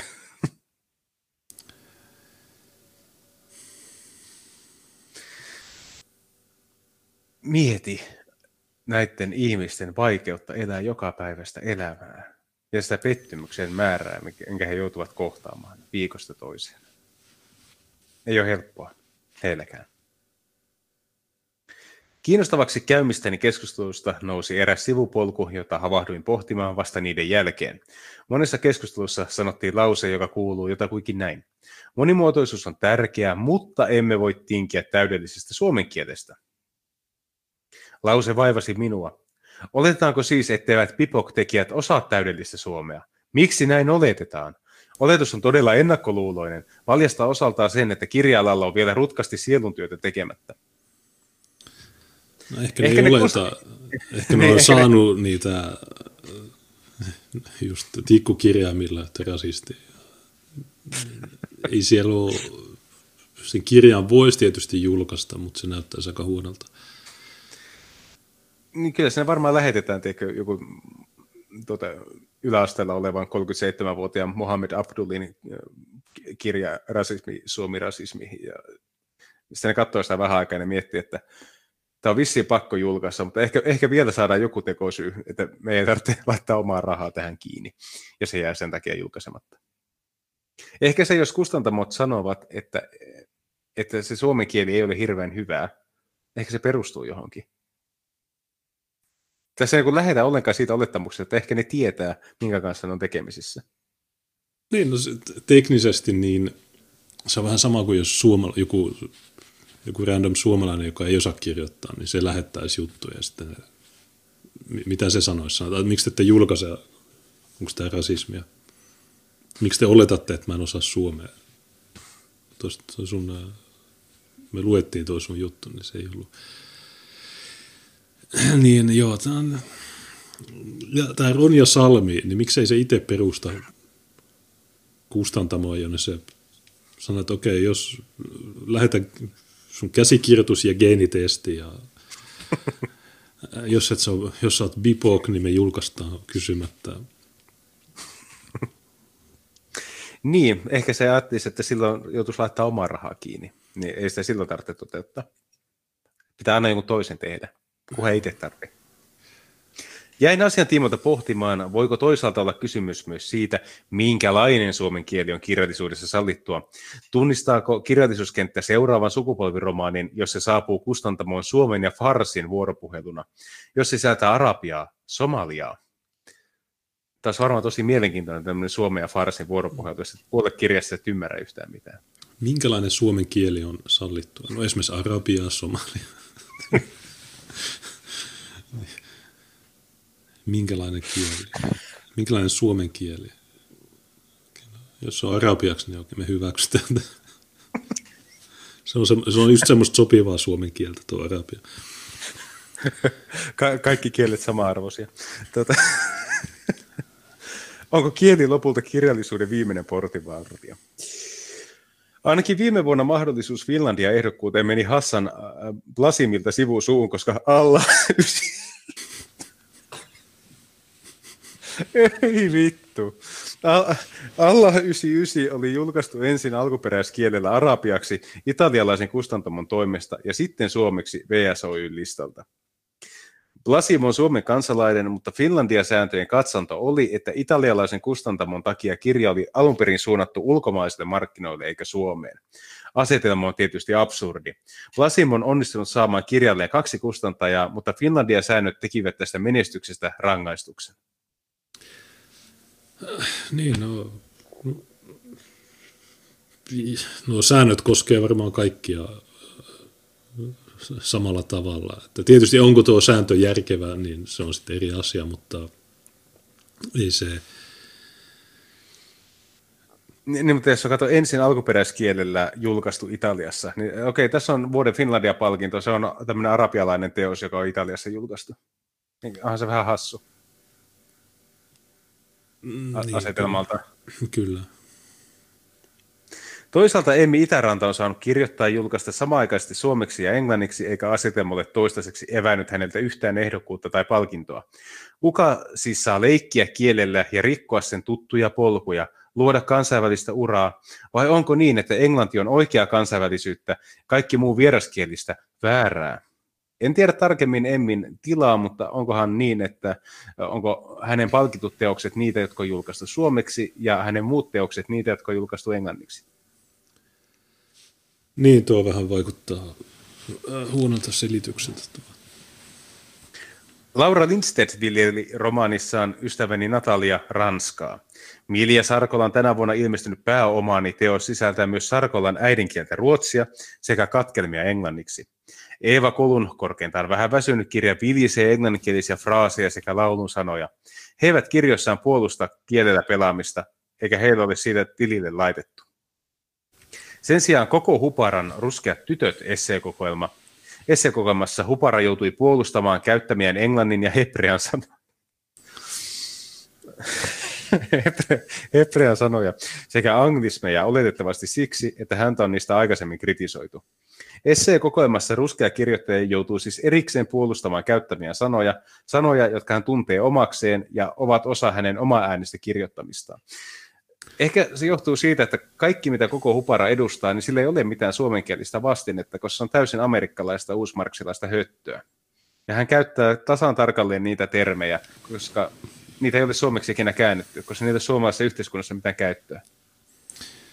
Niin, tämä on vähän tämmöinen, että okei, kattokaa näitä kirjailijoita, niiden, niiden 500-sivuisessa romaanissa oli yksi lause englanniksi, mutta sitten meillä on tämä koko Hubara, joka pelkästään ihonvärin takia, niin hänen esseekokoelma, eli sen typerä blogi hylättiin, niin jo, ihan sama asia taas. Kirjassa käytetään lyhennettä POC, Person of Color. Minä olen käyttänyt tässä kolumnissa termiä PIPOC, Black Ingenious People of Color. Olen oppinut, että niin monet PIPOC-ihmiset haluaisivat itseään kutsuttavan. Mistä sä oot oppinut? Mä, mä, mä en tiedä, mutta mieti kuinka originelli äh, niin kun fiilis sulla tulee, että sä joudut Suomessa kuvailemaan itseä englanninkielisellä termillä. Sä oot niin oleellinen osa suomalaista yhteiskuntaa, että sille ei löydy edes suomenkielistä sanaa, mitä sä olet. Nämä ihmiset on ruskaa. Siis, mä, mä, mä, Tämä on ihan paskaa. Tämä on niin, ihan puhasta paskaa. Mä vihaan näitä. Tai siis äh, asteittain aloin vihaamaan näitä ja yhtenä päivänä ilman mitään syytä Nä, näetkö muuten se verohallinnon äh, transuvideo? En, mä vaan kuullut, että se on karmea. No silloin nyt äh, yli tuhat alapeukkua ja silloin 10 000 katselua, niin mä erittäin tyytyväinen mun maalituskampanja. Maanantaina sanoin yleisölle, että kattokaa tämä, niin tässä on joku transu, joka soittaa huilulla Celine Dion, jonkun Titanic-biisi. Miksi verohallinnolla on transulla olemassa? No, siellä, siellä on nyt 188 kommenttia niiden videossa ja kaikki on, että mitä vittua. Sitten verohallinto sanoi, että joo, tämä oli meidän festari Instagramissa ja oletko muistanut tarkistaa verokorttisi? Ja hän sanoi, että okei, no joo. Onko tämä tämmöinen perinteinen burgers?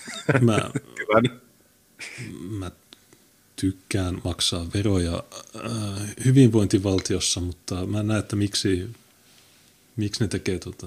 Niillä on yksi toinen video, jossa joku tyyppi soittaa nokkahuilua sieraimilla, että se, puu, se tunkee sen huilun nenään. Niin tämä on verohallinnon äh, videoita. Mutta joo, siis tää, tää, nämä ihmiset on roskaa. Että nää, ne, ne saa olla ehkä olemassa, mutta ni, niille ei pitäisi olla mitään niin kuin, tämmöisiä sana, tai siis sananvapautta. Termiä on vaadittu myös suomennettavaksi, mutta on typerää vaatia sen suomentamista, jos sitä käyttävät ihmiset eivät juuri nyt kaipaa suomennosta. Mitä te vaaditte? Mitä te haluatte? Mä en pysy perässä. Onko, onko kielikynnyskysymys? Hei, me halutaan voittaa suomenkielinen Finlandia-palkinto, mutta me tehtäisiin se tämmöisen pipok-termistölle englanniksi. Käykö? Aha, ei käy rasismi. Kuten Hupara kokoelmassaan toteaa, Suomi on täynnä anglismeja ja kestänee vielä yhden. Hyväksymme mukisematta tekniikan maailmasta puskevat zoomaukset, seivaamisen, sheivaamien, miitit ja instan. Hyväksykäämme siis POK tai PIPOK, jos sitä joku haluaa käyttää. Mä oon tästä eri mieltä. Mä en hyväksy myöskään zoomauksia, enkä seivaamisia, enkä tämmöisiä. Se, se on haram. Mä, mä, sparraus on yksi, mitä mä vihoan, mutta jotain positiivisiakin merkkejä on ilmassa. Koneesäätiön tämän vuoden apurahalistauksessa selviää, että Ujuni Ahmed ja Elina Hirvonen työstävät kirjaa. Okei, tämä Elina Hirvonenkin on varmaan siis nykyään Pipok. Mä kyllä muistan hänet tästä kiehumispiste-dokumentista. Tuota, olimme hänen kanssaan useamman päivän tekemisissä. Hän ei näyttänyt hirveän värilliseltä ainakaan silloin. Se on tekijöidensä mukaan Suomen kirjoitushistorian ensimmäinen teos, joka ilmestyy samaan aikaan suomeksi sekä somaliaksi. Jooli-aikakin. Eli summa summarum, äh, lähdemme valittamaan siitä, että miksi suomalainen kirjallisuus on niin kamalan valkoista. Sitten valitellaan siitä, että se on liian suomenkielistä, ja sitten sen tarjotaan ratkaisuksi värillisten ihmisten jollakin muulla kielellä kirjoittamia teoksia. Tämä ei oikein vakuuttanut mua siitä, että miten se suomen kieli tulisi nyt muuttaa värillisemmäksi. Tähän on niin. kertoa, että vähemmän suomen kieltä. Niin, jos näiden bipokkien kaikki kirjat on sitä, että ne kertoo, että hei mä oon pok, antakaa mulle rahaa, niin se kustantamo tietää etukäteen, että ehkä sata ihmistä tilaa sen kirjan. Ja kukaan, kukaan niin normaali ihminen ei jaksa lukea, että äh, semmoisia tarinoita, että hei mä oon bipok ja mua soretaan ja miksi kukaan lukisi semmoista. Ja tässä Hesarin ykköskommentti on, että nykyään kun kirjailijan värillä alkaa olla enemmän merkitystä kuin teoksen sisällöllä, lienee parempi jättää kirjat hyllyihinsä ja keksiä parempaa tekemistä. Niin tämä on kuitenkin Hesari ja tämä on se, mitä oli 39 kommenttia, niin tämä on se, joka näkyy ensimmäisenä, koska tämä on saanut eniten yläpeukkuja. Niin jopa Hesarin lukijat on sitä mieltä, että okei, lopettakaa tämä. Mutta ei ne lopeta ne. Päinvastoin ne saa enemmän ensi vuonna niin tulee entistä enemmän näitä. Mutta okei, no mikäs sitten seuraavaksi otetaan? Öö, otetaan vähän maanpuolustustahdosta, lähdetään puhumaan siitä. On tullut öö, kyselytutkimuksen tulokset, vaikuttaa vähän huonolta. Ehkä me voidaan vähän pohtia myös sitä, mistä tämä johtuu. Eli Ylen uutinen, MTS-kysely. Juu, tämä oli se, missä no varsinkin naisilla oli alle 50 prosenttia ja Jep, miehillä kyllä. vähän laskussa, mutta oli se silti 70 tai yli 70 prosenttia. MTS-kysely. Nykymuotoisen asevelvollisuuden kannatus ja maanpuolustustahto laskeneet. Suomen arvioidaan olevan aiempaa huonommin varautunut erilaisiin uhkiin. Kolme neljästä antaa kuitenkin hyvän arvosanan koronakriisin hoidosta. No okei, okay, verrattuna Ruotsiin ihan ok. Voit... No se itse asiassa ei. Jos sä, jos sä katsot Oulua esimerkiksi, niin meillä tuossa viikko kaksi sitten, niin oli mitä 160 tartuntaa ja niistä 66 oli Storaens paperitehtaan vierastyöntekijät. Okay. Niin, niin tämä koronahoito, tai siis tämän niin sanotun kriisin hoito, niin se on ollut sitä, että ne ei tehnyt yhtään mitään. sulla tulee, Turun lentokentälle tulee Skopiesta joka viikko kaksi tai kolme konetta, mikä THL mukaan 25 prosenttia on vieraskielisiä. Helsingissä se on melkein puolet, Oulussa se on puolet. Kaikki isot kaupungit, niin puolet on matuja. Ja käytännössä ainoat toimenpiteet on ollut, että haitataan ravintoloiden toimintaa, kielletään mielenosoitukset täysin laittomasti perustuslain vastaisesti ja oikeastaan kaikki toimet, mitä on tehnyt, niin on ollut huonoja. Se ainoa syy, miksi Suomessa tämä juttu on mennyt suhteellisen hyvin, on tämä etäinen tai su, niin kuin, etäisyyksien pitäminen, niin se, sitä ollaan tehty jo ennen kuin mm, no joo. aina. Niin tämä on se ainoa syy. Ruotsi, niin okei, Ruotsissa ne ei tehnyt yhtään mitään. Ja, ähm, Ihmistä siellä, Niin, sielläkin kun tuli niitä ekoja kuolemia, Tukholmassa 15 kuolemaa silloin talvella, niin niistä oli yhdeksän oli somaleja ja, ja niin edelleen. Ja se, nämä bipokit, niin ne, ne tota, ja sä katsot, niin se on, se on niitä, mutta mun mielestä se Sanna Marinin tai tämän hallituksen toimet, niin ne ei ole, mä, en tiedä, mä oon yksi niistä neljästä, joka sanoi, että ei, ei hyvin hoidettu. Sen olisi, se oikea tapa hoitaa olisi ollut tammikuussa heti rajat kiinni. Heti kun tuli se eka kiinalainen tapaus Rovaniemellä, niin heti siinä olisi laitettu rajat kiinni, niin sillä, sillä oltaisiin voitu välttää tämän. Koska tämä on sama juttu kuin tavallaan rikolliset, että meillä on rajat auki latvialaisille ja puolalaisille ja romanialaisille. Ne saa tulla tänne, niitä ei saa estää rajalla, mutta sitten se on koko yhteiskunnassa se ongelma. Niin sama juttu tämän viruksen kanssa, että sen olisi voinut, jos, niin jos mä olisin ollut hoitamassa, niin olisi loppunut se lentele, lenteleminen siellä jo heti tammikuussa. Mitä Trump teki oikeastaan tammikuussa. Mm. Hyväksyn näkökulman täysin. Suomalaisten tuki nykyisen kaltaiselle asevelvollisuudelle ja maanpuolustustahto ovat laskeneet selviää maanpuolustustiedotuksen suunnittelukunnan kyselystä. Vastaista hieman yli puolet on sitä mieltä, että Suomen puolustusjärjestelmän pitäisi perustua miesten pakolliseen ja naisten vapaaehtoiseen asevelvollisuuteen. Luku on selvästi alhaisempi kuin aiempina vuosina. 25-34-vuotiaista nykyistä asevelvollisuutta puolustusjärjestelmän perustana kannattaa vain alle kolmannes vastaajista.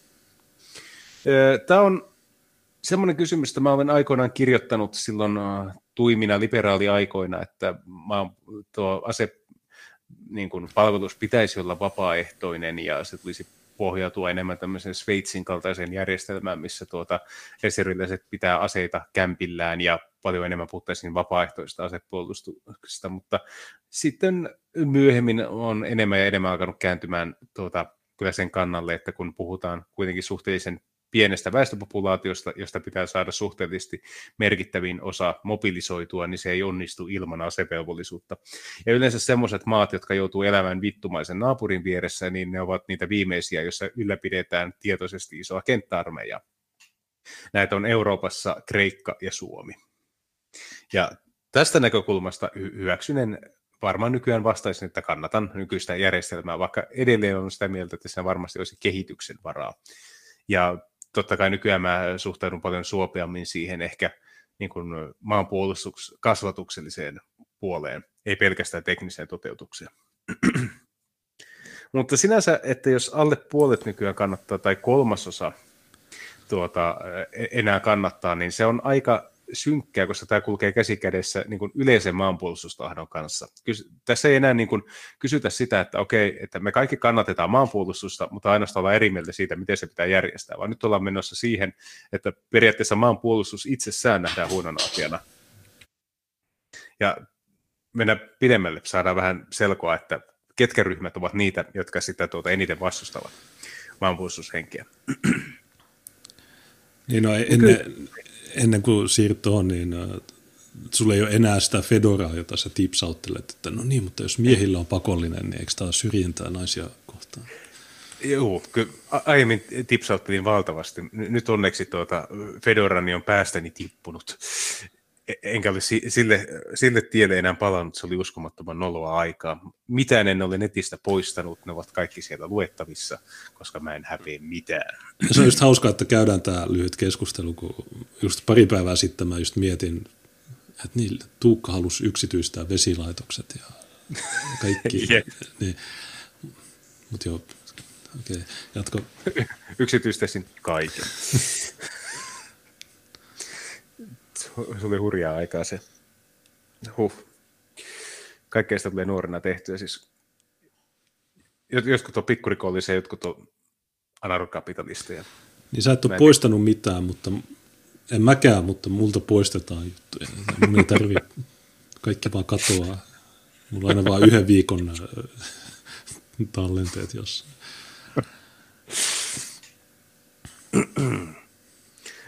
Molempien sukupuolten vapaaehtoinen asepalvelus tai ammattiarmeija saivat vähemmän kannatusta. Nykyisten asevelvollisuuden kannattajien määrä on 71 prosenttia, kun vaihtoehdoksi annetaan siirtyminen valikoivaan asevelvollisuuteen ja reservin koon supistaminen tai puhdas ammattiarmeija. Kannatus yleiselle asevelvollisuudelle on silti myös näin muotoiltuna laskenut. Yhtä alhaisessa luvussa oltiin viimeksi 2010-luvun alkupuolella. Nykyistä kutsuntajärjestelmää olisi valmis muuttamaan kolme neljästä. Vajaat 40 prosenttia kannattaisi pakollisia kutsuntoja myös naisille, joko pakolliseen tai vapaaehtoiseen varusmiespalvelukseen yhdistettynä. Osapuilleen saman suuruisille joukoille muutokseksi riittäisi 18 vuotta täyttäville naisille kotiin lähetetty tieto mahdollisuudesta suorittaa vapaaehtoinen varusmiespalvelus. Yli puolet vastaajista kannattaisi siirtymistä miesten ja naisten yleiseen kansalaispalvelukseen, joka voisi suorittaa siviili- tai varusmiespalveluksena. Asevelvollisuuden kehittämistä pohtii parhaillaan viime keväänä työnsä aloittanut parlamentaarinen komitea. Ja maanpuolustustahto on alhaisin naisilla ja nuorilla. Pari vuotta sitten paljon huolestumista aiheuttanut yleinen maanpuolustustahto on MTSn kyselyn perusteella vakiintumassa aiempaa alhaisemmalle tasolle. Kysymyksen siitä, pitäisikö hyökkäyksen kohteeksi joutuneen Suomen puolustautua aseellisesti, vaikka tulos olisi epävarma, vastasi myönteisesti 65 prosenttia haastatelluista. Eli meillä on lähes 40 prosenttia ihmistä, jotka sanoo, että meidän ei kannattaisi puolustautua aseellisesti ulkopuolista hyökkäjää vastaan.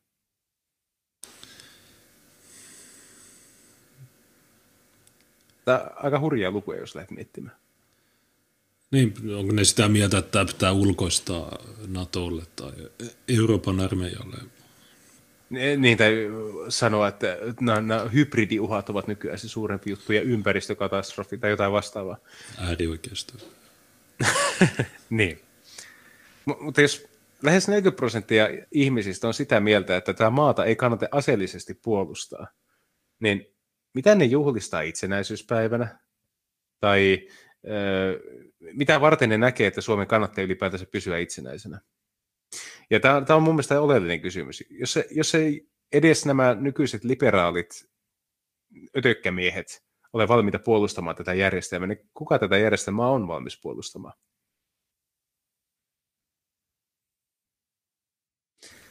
Mä epäilisin, että tapahtuu sama homma, mitä Saksassa. Eli siellä kun tämä maanpuolustushenki, niin siellähän on ammattiarmeija käytössä, tietääkseni, ja ainakin aiemmin oli asevelvollisuus, ei taida olla enää niin siellähän paljastui tämä ongelma, että merkittävä osa niistä ammattisotilaista, erityisesti erikoisjoukkojen jäsenistä on äärioikeistolaisia. Ja tämä oli sitten hirveän niin kuin, ongelma, mistä haluttiin päästä Saksassa eroon. Mutta sitten herää kysymys, että jos siinä niin kuin täysin mädässä niin kuin veimarilaisessa yhteiskunnassa nationalistit on ainoita, jotka halukkaita puolustamaan sitä omaa kotimaataan, niin kuinka niin kuin kestävä se järjestelmä on? Joo, no, sa- niin Saksasta mä en, en kovin tarkkaan tiedä, mutta mä muistan, että Ranskassa äh, joskus 90-luvun loppupuolella niin ne teki muutoksen, että, että se, ei, ei, se ei enää ollut pakollinen se. Ja mä muistan, mä olin just silloin, asuin siellä ja se järjestelmä meni sillä, että jos olet syntynyt ennen 79, niin se on pakollinen asevelvollisuus. Jos olet syntynyt 79 jälkeen, niin sit sulla on, äh, tota, sun ei tarvitse tehdä mitään. Ja jos olit syntynyt 79, niin sun piti käydä äh, päivän kuuntelemassa jotain armeijan juttuja. Ja muistan, no, mä oon syntynyt 79, mutta mä en ole ranskalainen, joten mun ei, mun ei koskenut mitkään ne jutut.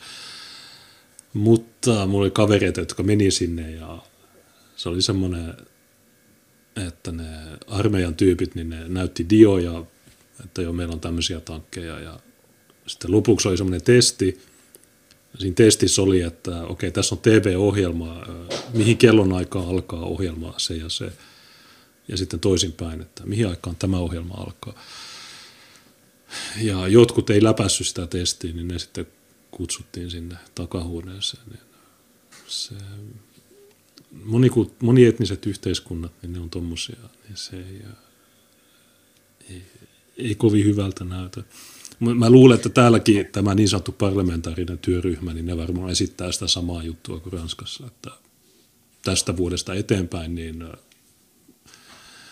tätä nuoremmat, niin heidän ei tarvitse käydä. Mikä on huono juttu, mä, mä kannatan tota nykyistä järjestelmää. Niin ja sitten jos enem, enem, tai suurempi osa populaatiosta itsessään alkaa muodostumaan niistä ihmisistä, jotka ovat jo paineet aiemmin sodasta, niin kuinka todennäköistä on se, että jos he eivät puolusta semmoista valtiota, joka koostuu heidän omasta kansastaan, niin että he olisivat valmiita puolustamaan semmoista valtiota, joka on täysin muukalaisten valtio?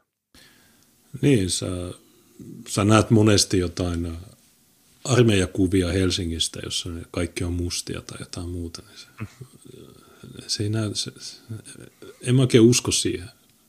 Tai siis, ei se voi toimia.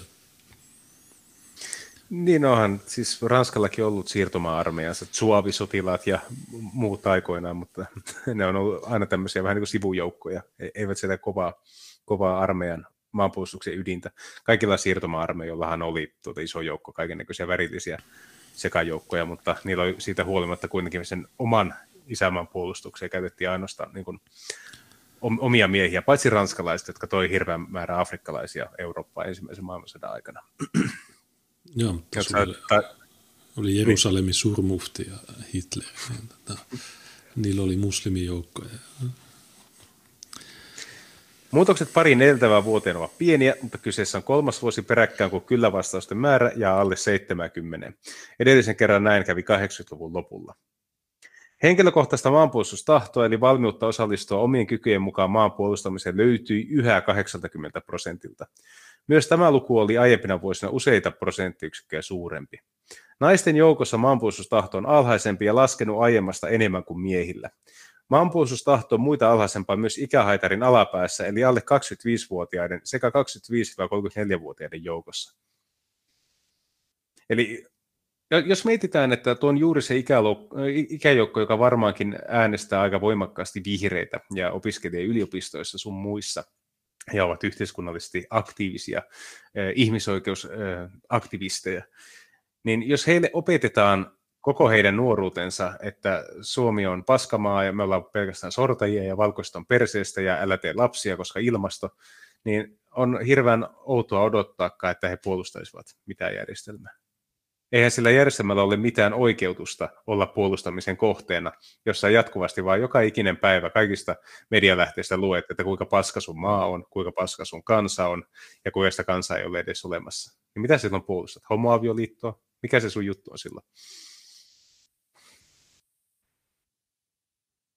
Ja tähän, ja tähän tämä johtaa. Monikulttuurista yhteiskunta ei puolusta yksikään ryhmä enää, muuta kuin rahasta.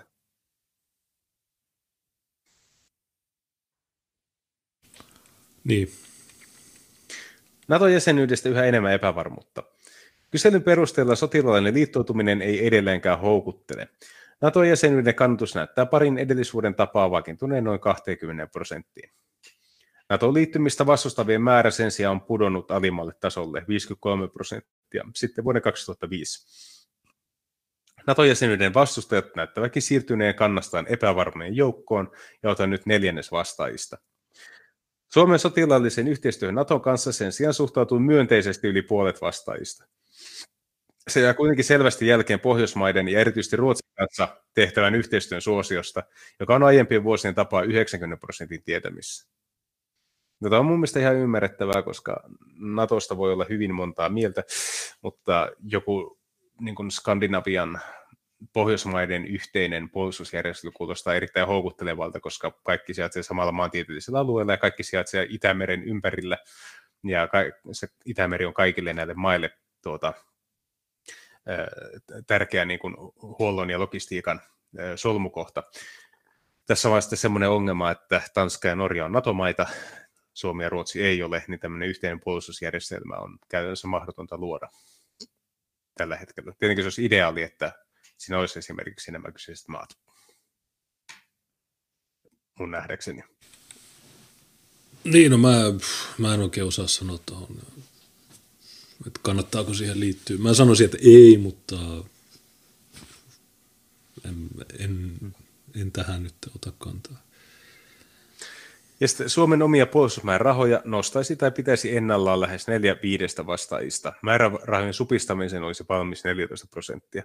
Siinä oli oikeastaan tämä niin kuin tärkein pihvi, eli näyttää huonolta.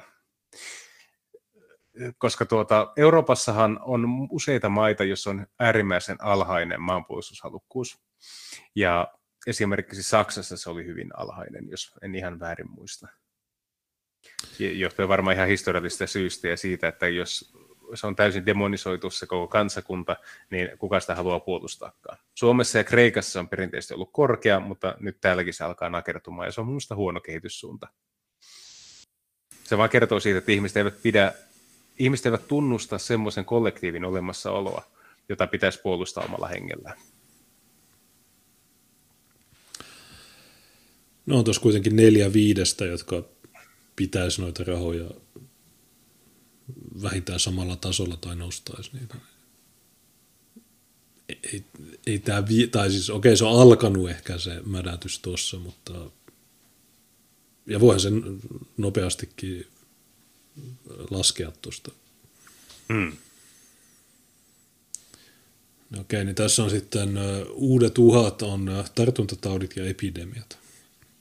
Tämä on hyvä, kun nämä, nämä tyypit, okei, okay, miksi te puhutte tästä? No, koska meillä on tämä korona. Se, ne ei pystynyt miettimään sitä etukäteen, mutta nyt kun me ollaan tässä ongelmassa, niin nyt ne sanoo, että tämä on yksi ongelma. No joo, no miksi niitä rajoja ei laitettu kiinni tammikuussa? Miksi, miksi armeija ei sanonut mitään tai Ohisalon, en mä siis, siltä odota mitään järkevää, mutta jos armeija olisi voinut sanoa, että ainoa toimiva karanteeni on se, että eristetään ja eristetään tekemällä niin, että rajat kiinni.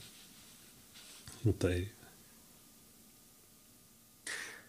Mutta olisiko seuraava sitten Helsingin Sanomia juttu, tätä en ole itse lukenut, mutta tämä on kuulemma hauska. Tämä alaikäistä turvapaikanhakijoista käytettiin nimityksiä pallero ja nappisilmä. Hallinto-oikeuden mukaan maahanmuuttoviraston esimiehelle annettu varoitus oli ylimitoitettu. Onko sä lukenut tätä? Mä en ole. No mä oon nähnyt Hommaforumilla keskustelua tästä, mutta niin, niitä ei saa sanoa palleroiksi eikä nappisilmäksi. Niitä pitää sanoa rikastajiksi, verehimoisiksi, räiskaajiksi ja äh, ankkurilapsiksi ja näin. Mutta pallero ja nappisilmä, niin se on huono. Mutta okei, mitä tässä on tapahtunut, niin joku Migirin tyyppi on käyttänyt näitä termejä. Se on saanut varoituksen, mutta nyt hallinto-oikeus on sitä mieltä, että, tämä, että, se on, että ei pidä antaa varoitusta, jos kutsuu partalapsia nappisilmiksi. Hovioikeuden mielestä asenteellisen suvahkisanan käyttäminen kollegasta osoittaa huonoa harkintaa, vaikka kyse olisi virkamiesten keskinäistä hyvätahtoista naljailusta. Helsingin hallinto-oikeus on kumonnut maahanmuuttovirastossa työskentelevän esimiehen saman varoituksen, joka oli annettu tämän tiimin asiattomasta kielenkäytöstä. Oikeuden mukaan työnantajalla oli oikeus puuttua kielenkäyttöön, mutta varoitus oli ylimitoitettu. Varoituksen saaneella naisella oli takana moitteeton vuosikymmeniä kestänyt virkaura. Selvityksessä ilmeni, että naisen johtamassa tiimissä oli joskus käytetty epäasiallisia ilmaisuja esimerkiksi ulkomaalaista asiakkaista. Alaikäisistä turvapaikanhakijoista oli saatettu käyttää ilmaisuja nappisilmä ja pallero. Viraston työntekijöiden mukaan näitä termejä käyttävät hellittelyniminä nuorten edustajat, heille nimetetyt varamummot. Aiku ihanaa. Ja itse asiassa niin hommafoorumille, niillä on se niiden, mikä wiki-sanakirja, niin siellä on esimerkkinä, että minulla on jo oma pallero ja sitten sydänhymiö. Niin nämä on termejä, joita RHC ja tämän tyyppiset tahot käyttää epäironisesti. Minulla on oma pallero. Niin, no, mulla on tuolla, jos mä etin tämän hommafoorumin ketjun, niin, niin tota, missähän se oli?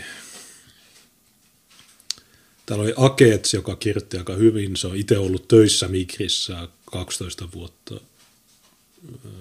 Niin se sanoi, että ei siellä ole tietenkään tämmöistä kielenkäyttöä. Mutta niin, tässä on wiki.hommaforum.org kautta pallero. niin sulla on tämmöinen sanakirja, jossa kerrotaan, mitä tässä kerrotaan. Fila on 11. kesäkuuta kirjoittanut Facebookiin, Suomessa on paljon koteja, tarvitsemme vain 20 000 kotia, jotka kotimajoittaa pakolaisen tai kaksi, ja vokit käy tarpeettomiksi. Terveydenhoito heillekin normaalia reittiä myöten. Ole yksi, joka on tarjonnut kodin kodittomalle. Tarjoa sinäkin. Niin mitäs täällä joku vastaa, että minulla on jo pallero. Ihana. Näin kuin lemmikki. Niin se on, no, jos, jos Facebookissa voi sanoa pallero, niin miksei Migrissä. Että... Oikeuden mukaan tällaisen termin käyttäminen asiakkaasta ei kuulu asialliseen kielenkäyttöön viraston sisäisissä keskusteluissa, vaikka siteerattaisiin asiakkaan edustajaa. Oikeuden mielestä myös asenteellisen suvakkisanan käyttäminen kollegasta osoittaa huonoa harkintaa, vaikka kyse olisi keskinäisestä naljailusta. Sama koskee ilmaisua suvakkihuoro. Niin. Sen käytän... Mäkin käyttäisin. Siis. Olen käyttänyt termiä. Niillä on teepaitoja, ylpeä suvakkihuoro. Niin, että jos sä olisit mikri, mikrillä töissä, niin sä käyttäisit just noita termejä. No mä varmaan kauan jaksaisi olla siellä, mutta varmaan kaikki ne, jotka leimaa hyväksytty, niin ne on suvakkihuoria. Sen käytön moitittavuutta vähesi se, että virkamies tarkoitti ilmaisussa pääasiallisesti itseään. Mieti, mikä työ, työyhteisö, että jos siellä ollaan ylpeitä, ylpeästi suvakkihuoria, jotka huolehtii omista palleroistaan. Tämä Mieti, mikä, ei... tuo pitäisi mikä lakkauttaa tuo. Mieti, mikä, niin mieti, mikä estrogeenipitoisuus siellä on. Ei herää. Hallinto-oikeus... Voisi niin. antaa armeijan hoidettavaksi tämän. Hylky, hylky. Hallinto-oikeus katsoi, että valittajan olisi tullut ilmaisujen nappisilmä, pallero, suvakki, suvakkihuora osalta kiinnittää, äh, kiinnittää alastensa huomiota virkamiesaseman heiltä edellyttämään asianmukaisen kielenkäyttöön. Kun valittaja ei ole näin tehnyt, on hän omalta osaltaan laiminlyönyt esimerkiksi tehtäviään. Esimiehen omakaan kielenkäyttö ei ole ollut moitteetonta. Hän itse kertoi käyttämänsä paljon sarkasmia. Erässä tilanteessa hän oli tokassut, että rautaa rajalle, hän kertoi tarkoittaneensa tämän vitsiksi keskustelussa, jossa mainittiin Ruotsin ja Suomen välisen rajavalvonnan palauttaminen. Sarkasmia oli hänen mukaansa myös Venäjään liittyvä lausahdus. Venäjällä naisilla on oikeudet, jos Venäjällä nainen raiskataan, se on naisen oma syy. Tätä russofobia. Sarkasmi, höhö. Oikeasti tämä tyyppi on niin retardi, että se pitäisi erottaa jo pelkästään tämän Tämän takia. Tämä oli vitsi, että Ruotsin... Tämä tyyppi oli ihan tyhmä olla tuolla. Se voisi korvata jotakin lihansyöjä kasvilla, joka reagoi liikkeeseen ja valoon. Ja... tekisi ihan yhteen jälkeen. Oikeuden mukaan nämä lausahdukset osoittavat esimiesasemassa olleelta valittajalta huonoa harkintaa huolimatta mahdollisesta sarkasmista. Asiattomana oikeus piti myös naisten sähköpostiviestiä alaisille. Siinä hän oli todennut, että tekisi mieli olla myöntämättä muukalaispassia, niin ei pääse enää matkustelemaan. Ja miksi näitä pitäisi päästää vähällä, kun ovat tiensä tänne huijaavalla löytäneet? No okei, no okay. tämä on, on hyvä pointti, että tosiaan nämä pallerot, niin niillä oli yksi tehtävä, paeta sitä hätää ja vainoa. Mutta sillä sekunnilla, kun sä annat niille sen oleskeluluvan tai muukalaispassin tai jonkun muun, niin sitten ne heti matkustaa takaisin sinne paikkaan, mistä niitä vainottiin. Ja tämä on Geneven sopimuksen vastaista. Jos sä katsot sitä ekaa artiklaa, niin siellä mainitaan erikseen, että jos pakolainen menee takaisin siihen maahan, mistä hän on painut, niin silloin pakolaistatus raukeaa. Ää, mutta t- Suomessa tätä ei, Suomessa aina vedotaan kansainvälisiin sopimuksiin, mutta kukaan oikeasti ei ole lukenut niitä. Ja siinä lukee heti alussa, että jos, jos sä, ja se on loogista, sä sanot, että joo, hutut ja tutsit yritti murhata, mutta okei, no tässä on sulle Suomen kansalaisuus, okei, niin mä matkustan takaisin sinne. Niin ei se, Jep. siinä mitään järkeä.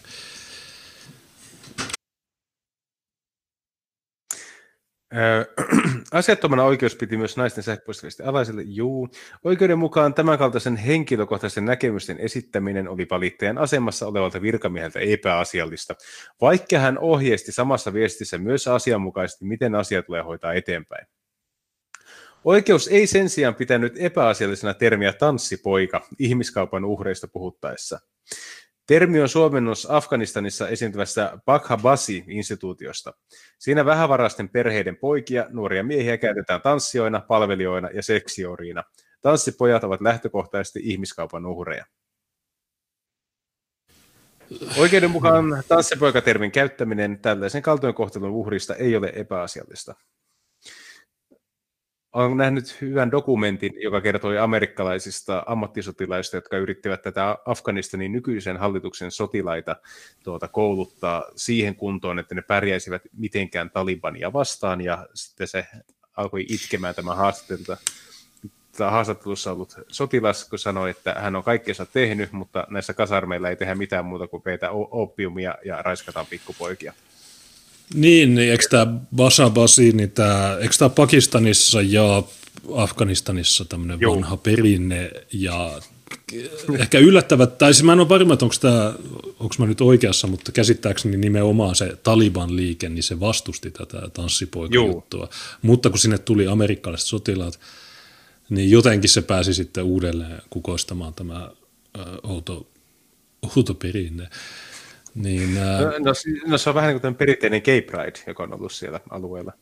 Niin, no kun niitä suhtautuminen naisia on vähän mitä on, niin sitten jostain syystä niin islamin tulkinta, niin, tai jos, jos sitä katsoo sillä tavalla, että okei, naisten kanssa ei voi, niin sitten ne on miesten kanssa, ja erityisesti nuoret, vähän niin kuin Haavisto, ää, niin tota, Joo.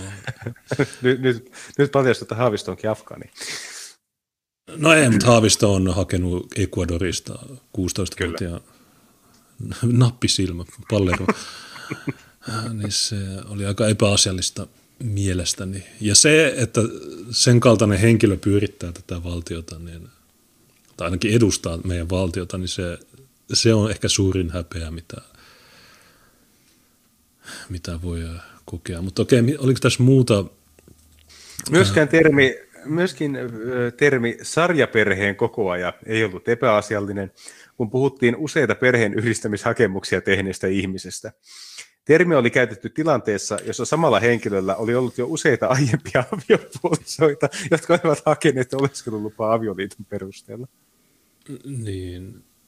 Mä luulen, että mä luulen, tai siis mä luulen, että mä joudun tilaamaan tämän hallinto-oikeuden pöytäkirja, koska mä luulen, että siellä on varmaan, tai lukemalla sen, niin saa vähän paremman kuvan kuin tästä Susanna Rainbotin artikkelista. Tämä vaikuttaa ihan mielenkiintoiselta keisiltä. Tietysti se, että taas puheisiin tai näihin puututaan oikeudessa, niin tämä ei ole sitä, mitä, mitä pitäisi olla. Että joku vinkuu, että okei, tuo käytti termiä, josta mä en tykkää.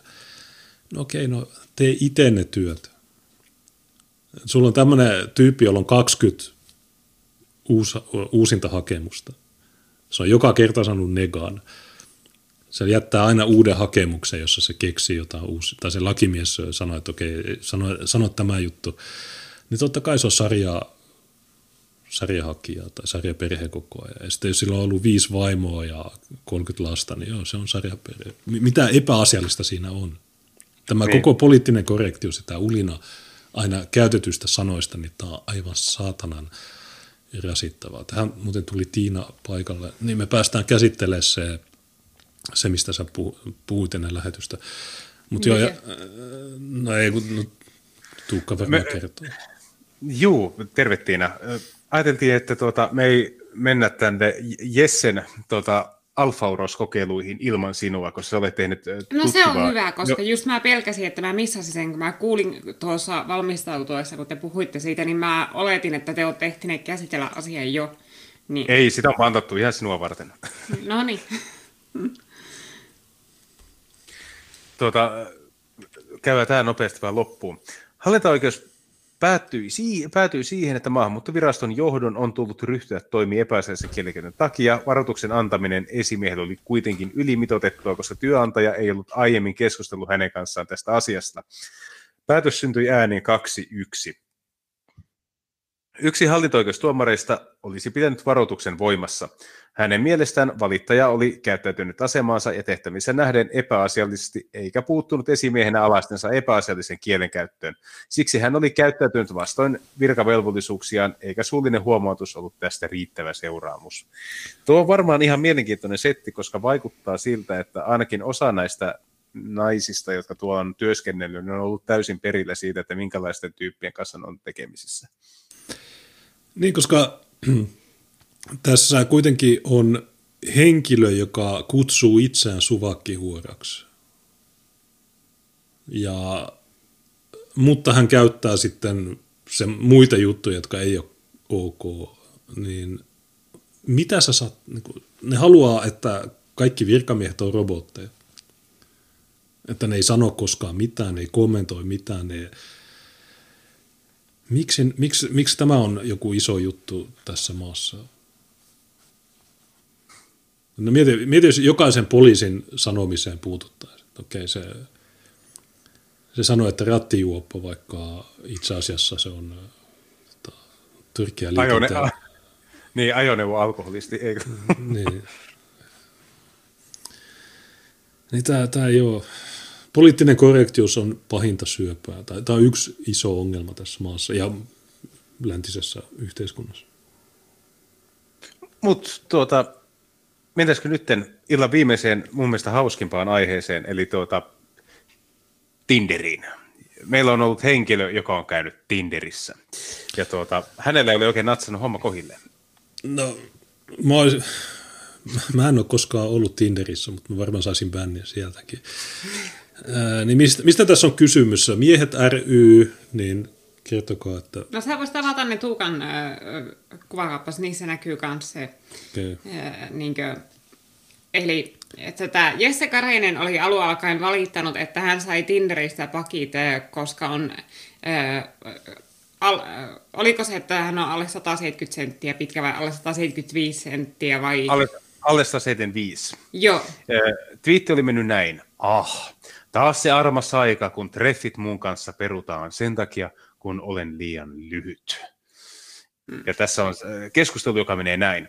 Pitää kyllä yksi asia kysyä ennen kuin lyöää lukkoon, eli puhutaan dateista. Kai sä oot yli 175 senttiä pitkä. En on 170. Damn. Mä en edes tiennyt, että noin lyhyitä ihmisiä on olemassa. Mä en ole koskaan nähnyt niitä äh, niin lyhyitä ihmisiä ne, ne, ne, ne, ne ilmeisesti liikkuu tuolla, tuolla alempana. Mutta onko tämä sitten jotain rasismia tai syrjintää tai jotain? sitä pohditaan mutta tässä ketjussa. Useampi nainen osallistuu tähän ketjuun ja minusta tuntuu, että Tiina on nimenomaan näihin naisten reaktioihin kiinnittänyt huomiota.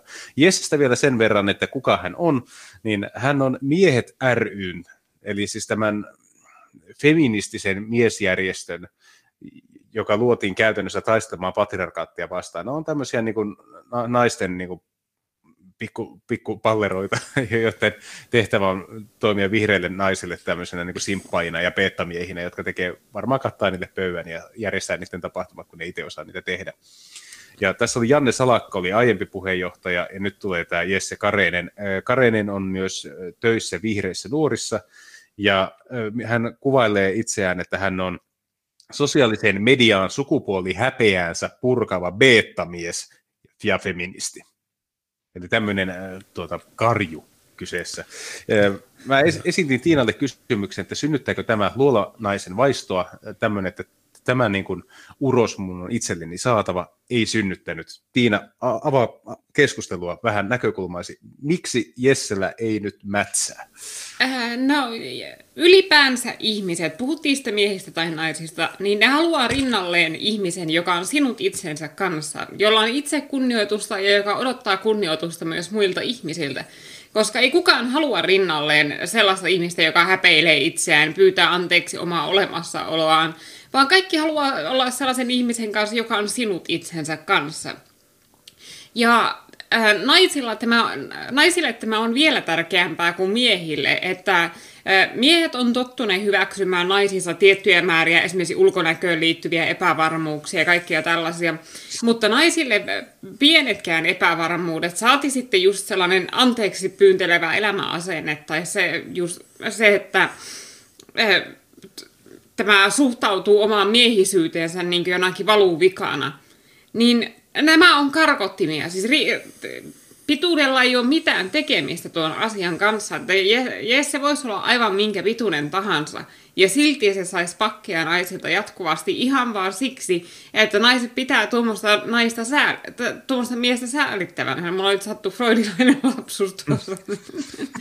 ja... Sen, sen twiitit on se isoin syy sille, ja sen näkee niissä vastauksista, mitä ne, ne naiset on kirjoittaneet sille. Eli että siellä on kyllä hirveästi naisia siellä kommentoimassa ja symppaamassa ja antamassa jaksuhalaja, mutta ne kaikki kirjoittaa sille niin lapselleen. Silloin, että voi, se, että voi sentä, on se, että kauhea, että on niin pinnallisia ihmisiä. Ei, eli sekin jo kertoo, että ei ne näe tätä miestä niin mitenkään potentiaalisesti romanttisena tai erottisena kumppanina, vaan ne näkee se semmoisena säälittävänä väsykkenä, jota vähän pitää taputella olkapäälle, kun sillä on paha mieli. Niin ei, ei mikään ulkonäöllinen asia maailmassa tule parantamaan Jessen mahiksia, ellei se luovu tuosta niin häpeästä omaa sukupuolta kohtaan ja ala kantaa itseään niin mies ja käyttäytyä niin mies. Hmm. Niin, ja se mitä sanoit, että pituudella ei ole merkitystä, siis ei tietenkään tuolla Jessen asenteella, niin se varmasti on tosi hyvä niin kuin blokkeri, mutta tarkoitin, että jos se 170 senttiä onkin se ongelma, niin sehän on ihan totta, että naiset haluavat itseään pitemmän miehen, mutta silloinhan pitää vaan lähteä kalastelemaan sinne 150 senttisten naisten tietämille. Niitäkin löytyy, niitä persjalkaisia pikku, pikkuruisia, jolle tuonkin kokoinen mies on tarpeeksi paljon isompi.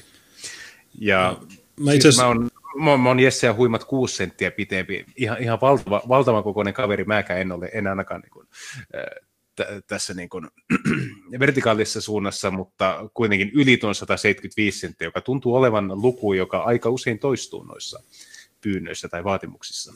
Eikö se siinä poliisin testissäkin? Mä eilen katso... Eli että sä oot sillä etuoikeutettu, koska sä, koska sä ylität niin sen yleisimmän rajan. Niin, että mä olisin voinut vastata tuota, kuule baby, yhdellä sentillä yli, ei tunnu missään. Niin.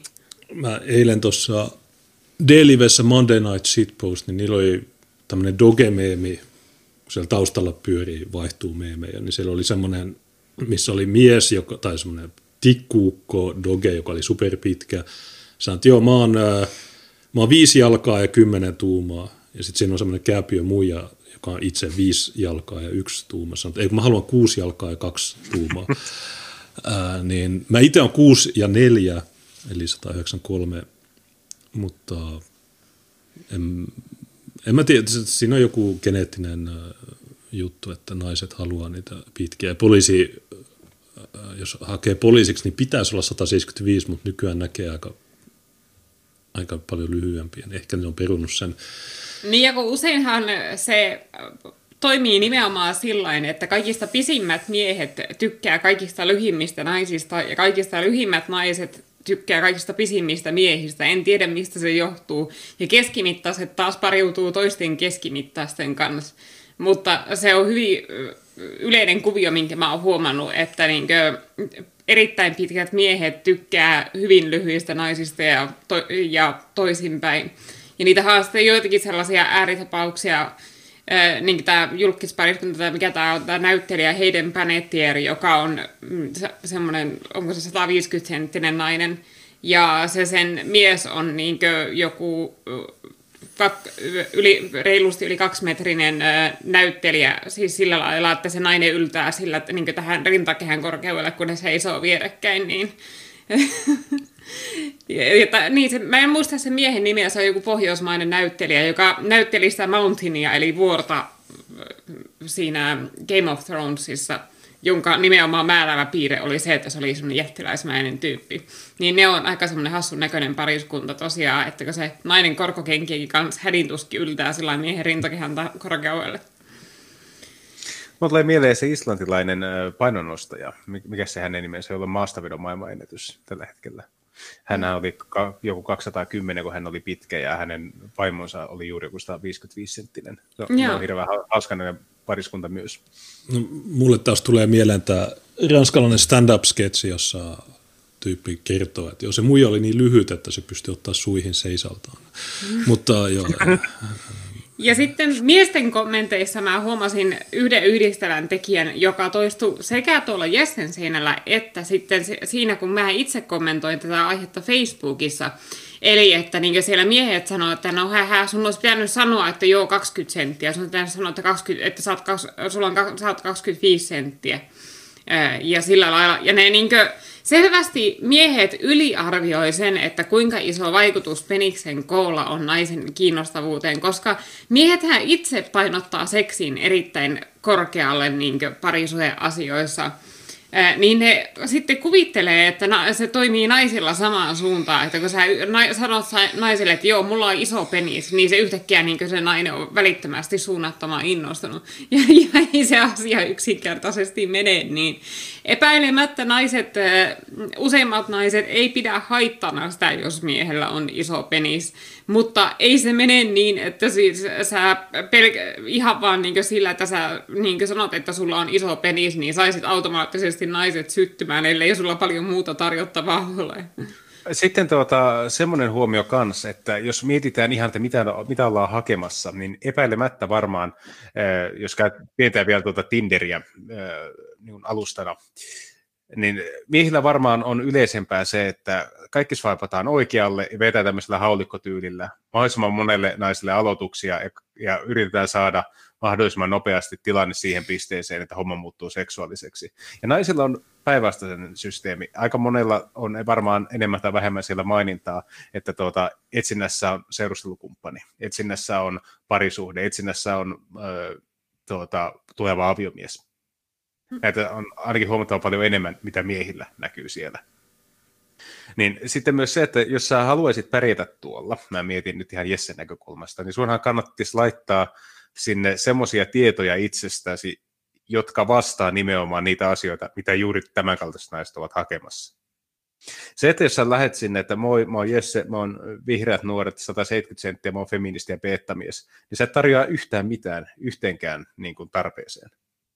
Ja jos sä aloitat keskustelussa, että sori, että mä oon olemassa, niin se on myös semmoinen, että kellä ei synny semmoista ajatusta, että hei, mä oon tuon kanssa asuntolainen. Niin. Tuo varmasti suojelee mua ulkopuoliselta uhalta. Tuo varmaan jämpti kasvattaja. Tuo varmaan pitää mun mielenkiinnon yllä loppuun asti. Niin, tai ylipäätään, että minkälainen sellaisen ihmisen kanssa on elää. Siis, että kun ja ju, sekin on iso tekijä siinä, että miksi just ihmiset haluaa rinnalle ja sellaisen ihmisen, joka on sinut itsensä kanssa, että semmoisen kanssa on helppo elää siis, että se on tosi raskas elää jonkun epävarmuuskimpun kanssa, joka on jatkuvasti niinkö sellaisella anteeksi pyytelevällä asenteella ja joka, ei, joka kysyy sun mielipidettä joka asiaan ja eikä uskalla tehdä mitään itse ja joka ei luota itseensä ollenkaan, vaan joka on vähän niin kuin semmoinen nöyrä kotiapulainen, niin ei, ei kukaan jaksa elää sellaisen ihmisen rinnalla, niin sekin on se, että se, että se on raskasta. Ja miehillä on ihan vastaavanlaisia kokemuksia epävarmoista naisista, eli siis siitä, että minkälaista on elää sellaisen naisen kanssa, jolla esimerkiksi on paha ulkonäkökompleksi, ja joka niin sitten tulkitsee kaikki sen miehen puheet, niin ne olisi kritiikkiä sen ulkonäköä vastaan, tai joka jopa niin kuin, alkaa käyttäytyä sairaaloisen mustasukkaisesti näiden omien epävarmuuksiensa vuoksi. Ja se on sekin, että se ylipäätään on paljon helpompi elää sellaisen ihmisen kanssa, joka on niin kuin, sinut itsensä kanssa, jolla ei ole pahempia epävarmuuksia. Karne sanoi, että hei, on vankilasta taposta, vankilassa taposta ja postia tulee. No niin, toi on ehkä mm.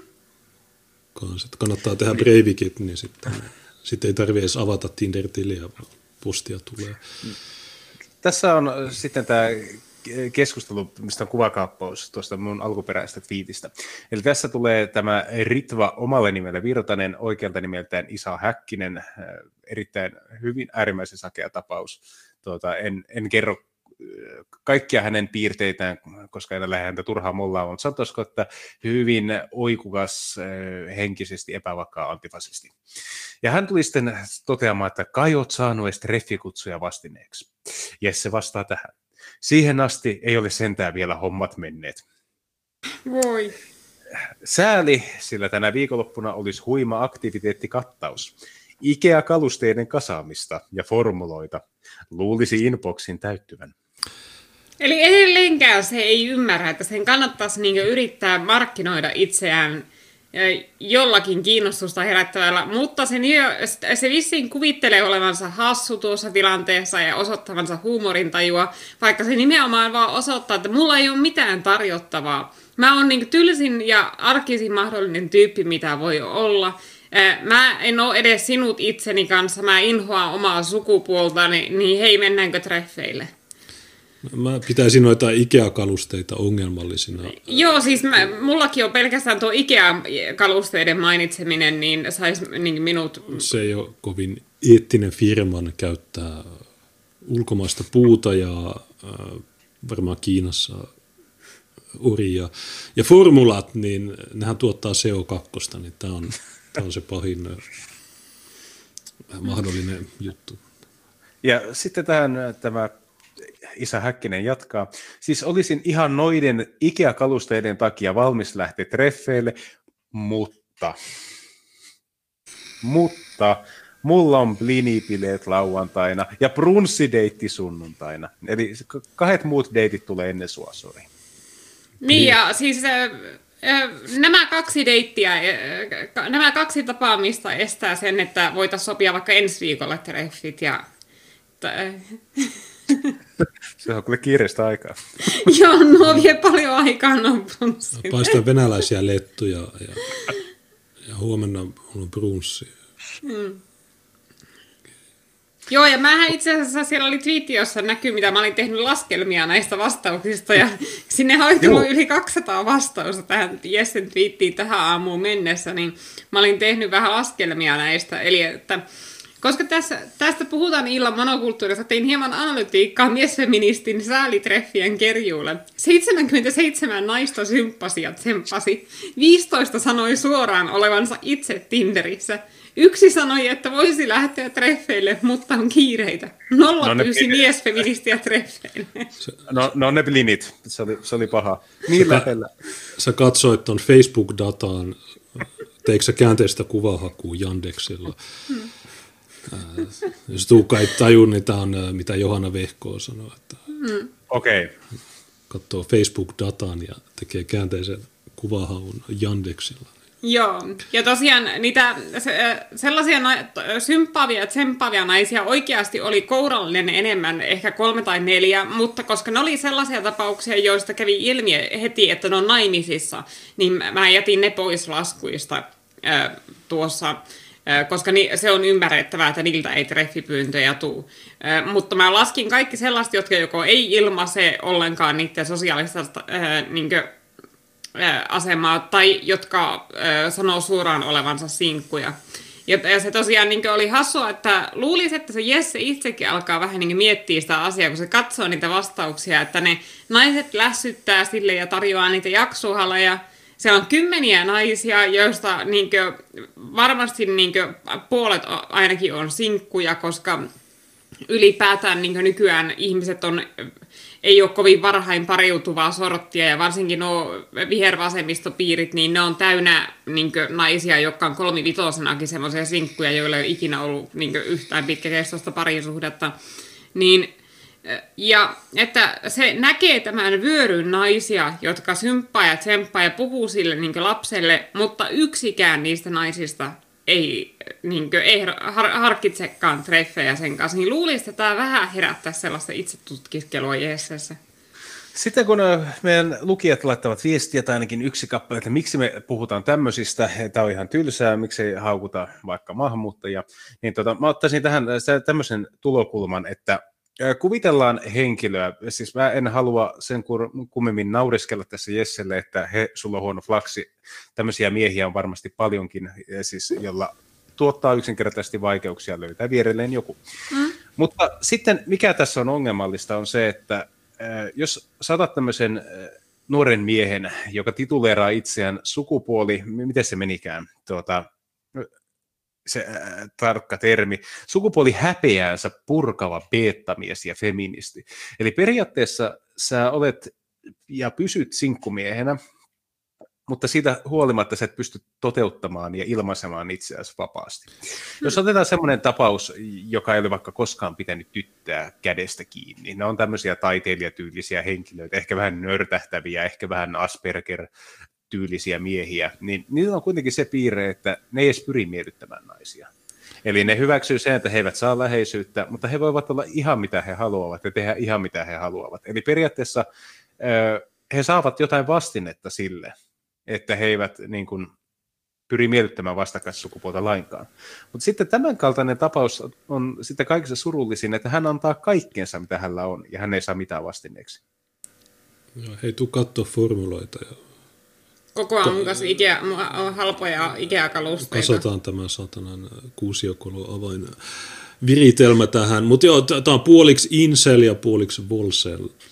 Siis, äh, mutta niin, se, se, joka oli se, että joo, miksi te ette, no kun äärioikeisto, niin äärioikeisto, niin tietysti vihaa maahanmuuttajia pelkästään niiden ihonvärin takia. Ja sitten lisäksi niin on tämä misogynia ja sitten tämä juttu, niin ei voida koko ajan vihata maahanmuuttajia. Okei, 99 prosenttia ajasta lietsotaan vihaa ja äh, suunnitellaan keskitysleirejä tälle, niille tyypeille, jotka oli siinä lähetyksen alussa.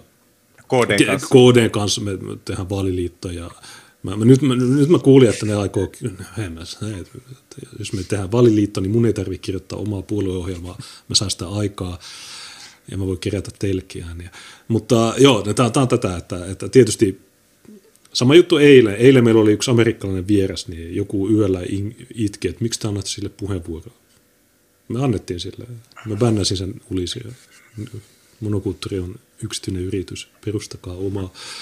Me pitää välillä puhua näistäkin jutuista. Ne on tiivisti kytköksissä nämä, nämä feminismiongelmat ja maahanmuutto-ongelmat ja niin on. yleensäkin ja, tämä mädätys tässä yhteiskunnassa.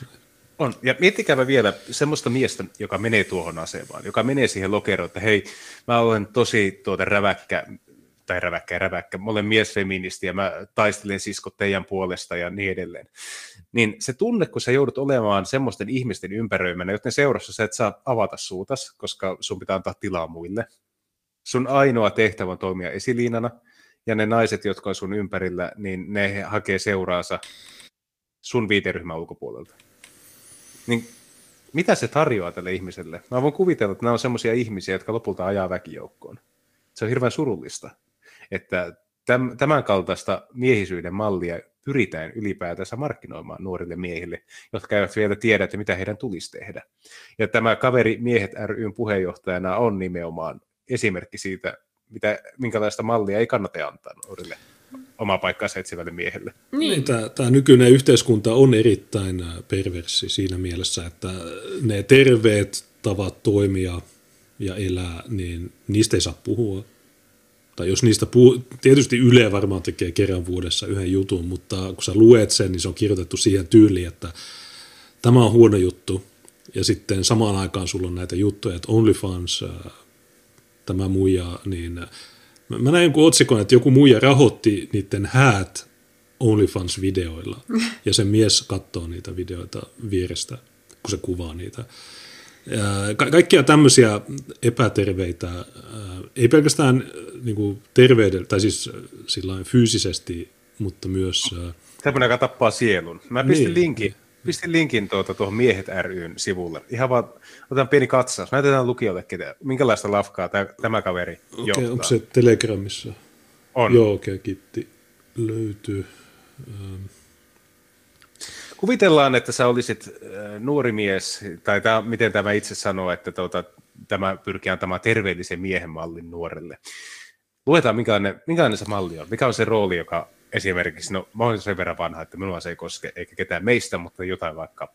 Niin tosiaan tämä Miehet ry, Miehet ry, niin silloin kun tämä perustettiin, niin mehän laitettiin heti lähetys, jossa me käytiin tämän läpi, niin ettikää se, ja en muista jaksonumeroa, mutta se oli, eikö tässä ollut Johannes Koski ja nämä silakat? On, Joo. on, on. Niin tämä on mi- feministinen järjestö. Ja Miehet ry on feministinen järjestö miehille ja miesten tasa-arvosta kiinnostuneille. Yhdistys edistää kaikkien tasa-arvoa moniperustaisen feminismin ja antirasismin avulla. Juhu, kyllä nyt kuulostaa vetoavalta. Tämä on minusta valhe- valheellista mainontaa käytännössä, koska jos sä kuulet Miehet ry, niin siellä on mielikuva on, että siellä on niitä mänkeivejä ja tyypit juo niin. olutta ja syö pekonia. Ja... Lähtee vetää raaka, ra, raakapenkki, raakapenkkiä salille. Niin, ja ammuskelee ilmaa ja huorittelee niin. kaikkia äh, femakkolespoja. Ja, mutta sitten se onkin tämmöinen kusetusfirma, niin tämä on huono. Mielestäni pitäisi lakkauttaa hyvien tapojen vastaisena. Usein kysyttyjä kysymyksiä. Pistäkää siitä, äh, lue lisää kohdasta. Mikä on Miehet ry? Miehet ry on feministinen järjestö miehille ja miesten tasa-arvosta kiinnostuneille. Yhdistys perustettiin kansainvälisenä miesten päivänä.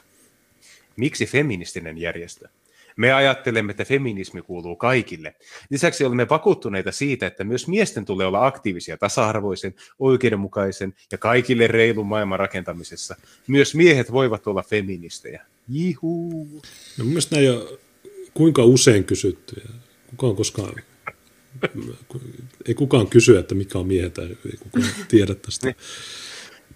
Näiden tehtävä on varmaan se, että vihreät naiset voi käyttää tätä lafkaa. Kattokaa, on meillä miehekin kannattaa feminismiä. Sen on tämmöinen niin tahmatassujen joukko, jotka on niin metsästämässä pillua enemmän tai vähemmän onnistuen. Niin kuin siinä Stone Tossin kuvassa. Joo, aivan niin kuin siinä. Solu, niin kuin soluttaudu tuota, äh, saaliisi lähettyville. Onko feministinen miesjärjestö paradoksi? Ei ole. On. Nykypäivän feminismi tavoittelee aivan kaikkien ihmisten tasa-arvoa ja yhdenvertaisuutta. No, entäpä jos se nuori mies ei halua kaikkien ihmisten tasa-arvoa ja yhdenvertaisuutta, vaan hän haluaa olla vahva ja voimakas ja menestynyt? Eikö ne olisi hyviä päämääriä, mihin nuoren miehen tulisi tähdätä? No, mitä jos semmoinen naiset ry, joka ajaa miesten oikeutta olla miehen roolissa. Ja, no semmoista ei varmaan, tai se varmaan kiellettäisi Suomessa. Joo, ja kun nämä selvästi niin kuin, nämä miesfeministit tekee semmoisen pahan virhearvion tai sekaannuksen, eli että ne luulee, että ne asiat, mitä nämä feministinaiset odottaa niiltä ideologisesti, oli samat asiat, mitä ne odottaa mieheltä romanttisessa mielessä. Ja tuo on vähän sama kuin sä kuvittelisit, että, että, ne, että ne asiat, mitä sun pomo odottaa sulta työn, työntekijänä, oli samoja asioita, mitkä sytyttää äh, niin ihmisen siinä sen silmissä romanttisena kumppanina. Ne on kaksi aivan eri asiaa. Ja totta kai näillä feministinaisilla on tietyt odotukset näiden miesten suhteen, koska nämä miehet on hyödyllisiä kätyreitä ja semmoisia laskunmaksajia tässä feminismitouhussa. Mutta siis se, että vaikka ne miehet täyttää ne kaikki ideologiset vaatimukset, sille ei mitään sen kanssa, että täyttääkö ne näiden naisten romanttisia odotuksia, niin sitä, että äh, mitä ne haluaa mieheltä, äh, jotta ne olisivat valmiita edes menemään treffeille sen kanssa, saati sitten harkitsemaan mitään pitkäkestoisempaa parisuhdetta.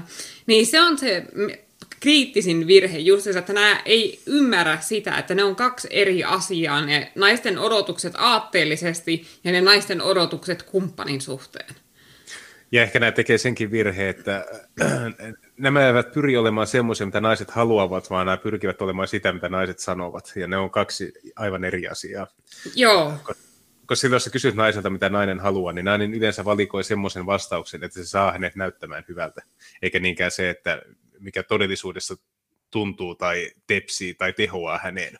Koska hän pelkää, että suoralla vastauksella niin hän saisi jonkun pervon tai jonkun muun maineen. Tai se saattaa olla ihan poliittisesti epäkorrekti se hänen mieltymyksensä, joka ei oikein istu tuohon ideologiaan. Niin ja usein naiset ei yksinkertaisesti itse tiedosta sitä, että ne on epärehellisiä sen, niiden omien vaatimustensa suhteen, vaan ne valehtelee myöskin itselleen, mitä tulee niihin odotuksiin miehille.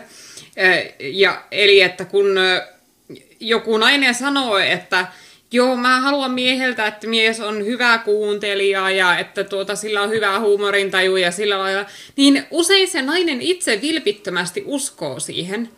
Mutta sitten kun siitä naiselta kysyy, että no okei, että sä niinkö hylkäsit tuon tyypin Tinderissä selvästi, koska se oli tosi ylipainoinen, ja tuon, koska se on Ouvon näköinen, tuon, koska sillä on selvästi alempi tulotaso kuin sulla. Sä et antanut näille miehille edes mahdollisuutta näyttää sitä, että onko niillä huumorintajua ja onko ne hyviä kuuntelijoita, että mistä tämä johtuu. Niin monet naiset menisivät siinä tilanteessa täysin häkeltyneiksi, koska ne on tosiaan tehokkaasti valehdellut itselleenkin sen, että, että ne, nuo olisi mukaan määrääviä tekijöitä. Ja kyllähän ne on määrääviä tekijöitä, mutta ei heti alussa. Vaan ensin mm-hmm. nainen suorittaa sen esikarsinnan, ja se on se vaihe, mistä naiset valehtelee sekä itselleen että muille. Eli se, että ensin sieltä karsitaan pois kaikki sellaiset miehet, jotka on ulkoisesti liian epäviehättäviä, tai joiden taloudellinen tilanne ei vastaa naisen, naisen odotuksia tai muuta vastaavaa. Eli tehdään ensin semmoinen esikarsinta. Tai, niin, tai, tai koulutus tai sosiaalinen status yleisesti. Niin, ja sen jälkeen, kun se esikarsinta on tehty, sitten niistä jäljelle jäävistä aletaan etsiä sitä hyvää kuuntelijaa, jolla on huumorin tajua ja urheilullinen elämäntapa. Että, ja, ja, ja joka haluaa sitoutua ainoastaan tähän naiseen. Nimenomaan. Niin, kyllä ne, niin, että ne naiset omalla laillaan ne puhuu totta, kun ne sanoo sen, että ne etsii sitä hyvää kuuntelijaa, mutta ne vaan usein valehtelee itselleenkin siitä, että niin sitä kumminkin edeltää se semmoinen esikarsintavaihe, joka on huomattavasti huomattavasti pinnallisempia, jolle ei mitään tekemistä näiden miesten henkisten ominaisuuksien kanssa. No niiden pakko valehdella, muuten ne joutuisi sinne varisverkoston joulukalenteriin. niin, niin voi olla. Mä vaan mietin just että hy- hyvä kuuntelija, hauska, ottaa muut huomioon. Ja sitten semmoinen pikku pikantti lisäys tietenkin, että se olisi tosi pitkä, lihaksikas, äh, itse varma. tuota, silloin olisi korkeakoulututkinto ja paljon fyrkkaa. Mutta nämä on vaan niin kuin, tämmöisiä niin kuin sekundäärisiä. Vaikka feminismi sanana historiallisista syistä viittaa naiseen tai naiseuteen, sisällöllisesti feminismi ei aja vain yhden sukupuolen aseman edistämistä. Koska termi on vakiintunut niin tieteellisessä kontekstissa kuin arkikielessä, emme näe tarvetta vaihtoehtoisille termeille. Ja tämä tässä on siis hauskinta, me varmaan päässään siihen, kun mennään tämän pitemmälle, että mitä uhkaa vastaan tai mitä haasteita vastaan tämä kyseinen ryhmä on perustettu. Niin, jos puhutaan miesten tasa-arvosta, niin nämähän itse uskovat, että patriarkaatti sortaa miestä, joka on tietenkin täysin tyhmää. Sehän ei pidä paikkaansa. Miestä. Se on ihan sama... niin, se, niin, mm. miestä, koska se aiheuttaa ahtaita sukupuoliroolia, mihin monet miehet eivät mahdu, ja yy, Mut... mies ei saa käyttää hametta. Tätä peruspaskaa. mikä Eli tämä nämä... historialliset syyt viittaa naiseen? No, se on, sitä sanotaan etymologiaksi. Mikään historiallinen syy, mutta okei, okay, jatka vaan. Mitä miehet ry tavoittelee? Miehet ry tavoittelee kaikille tasa-arvoista ja yhdenvertaista maailmaa. Erityisesti yhdistys keskittyy miehiin ja miehuuteen kohdistuviin tasa-arvokysymyksiin.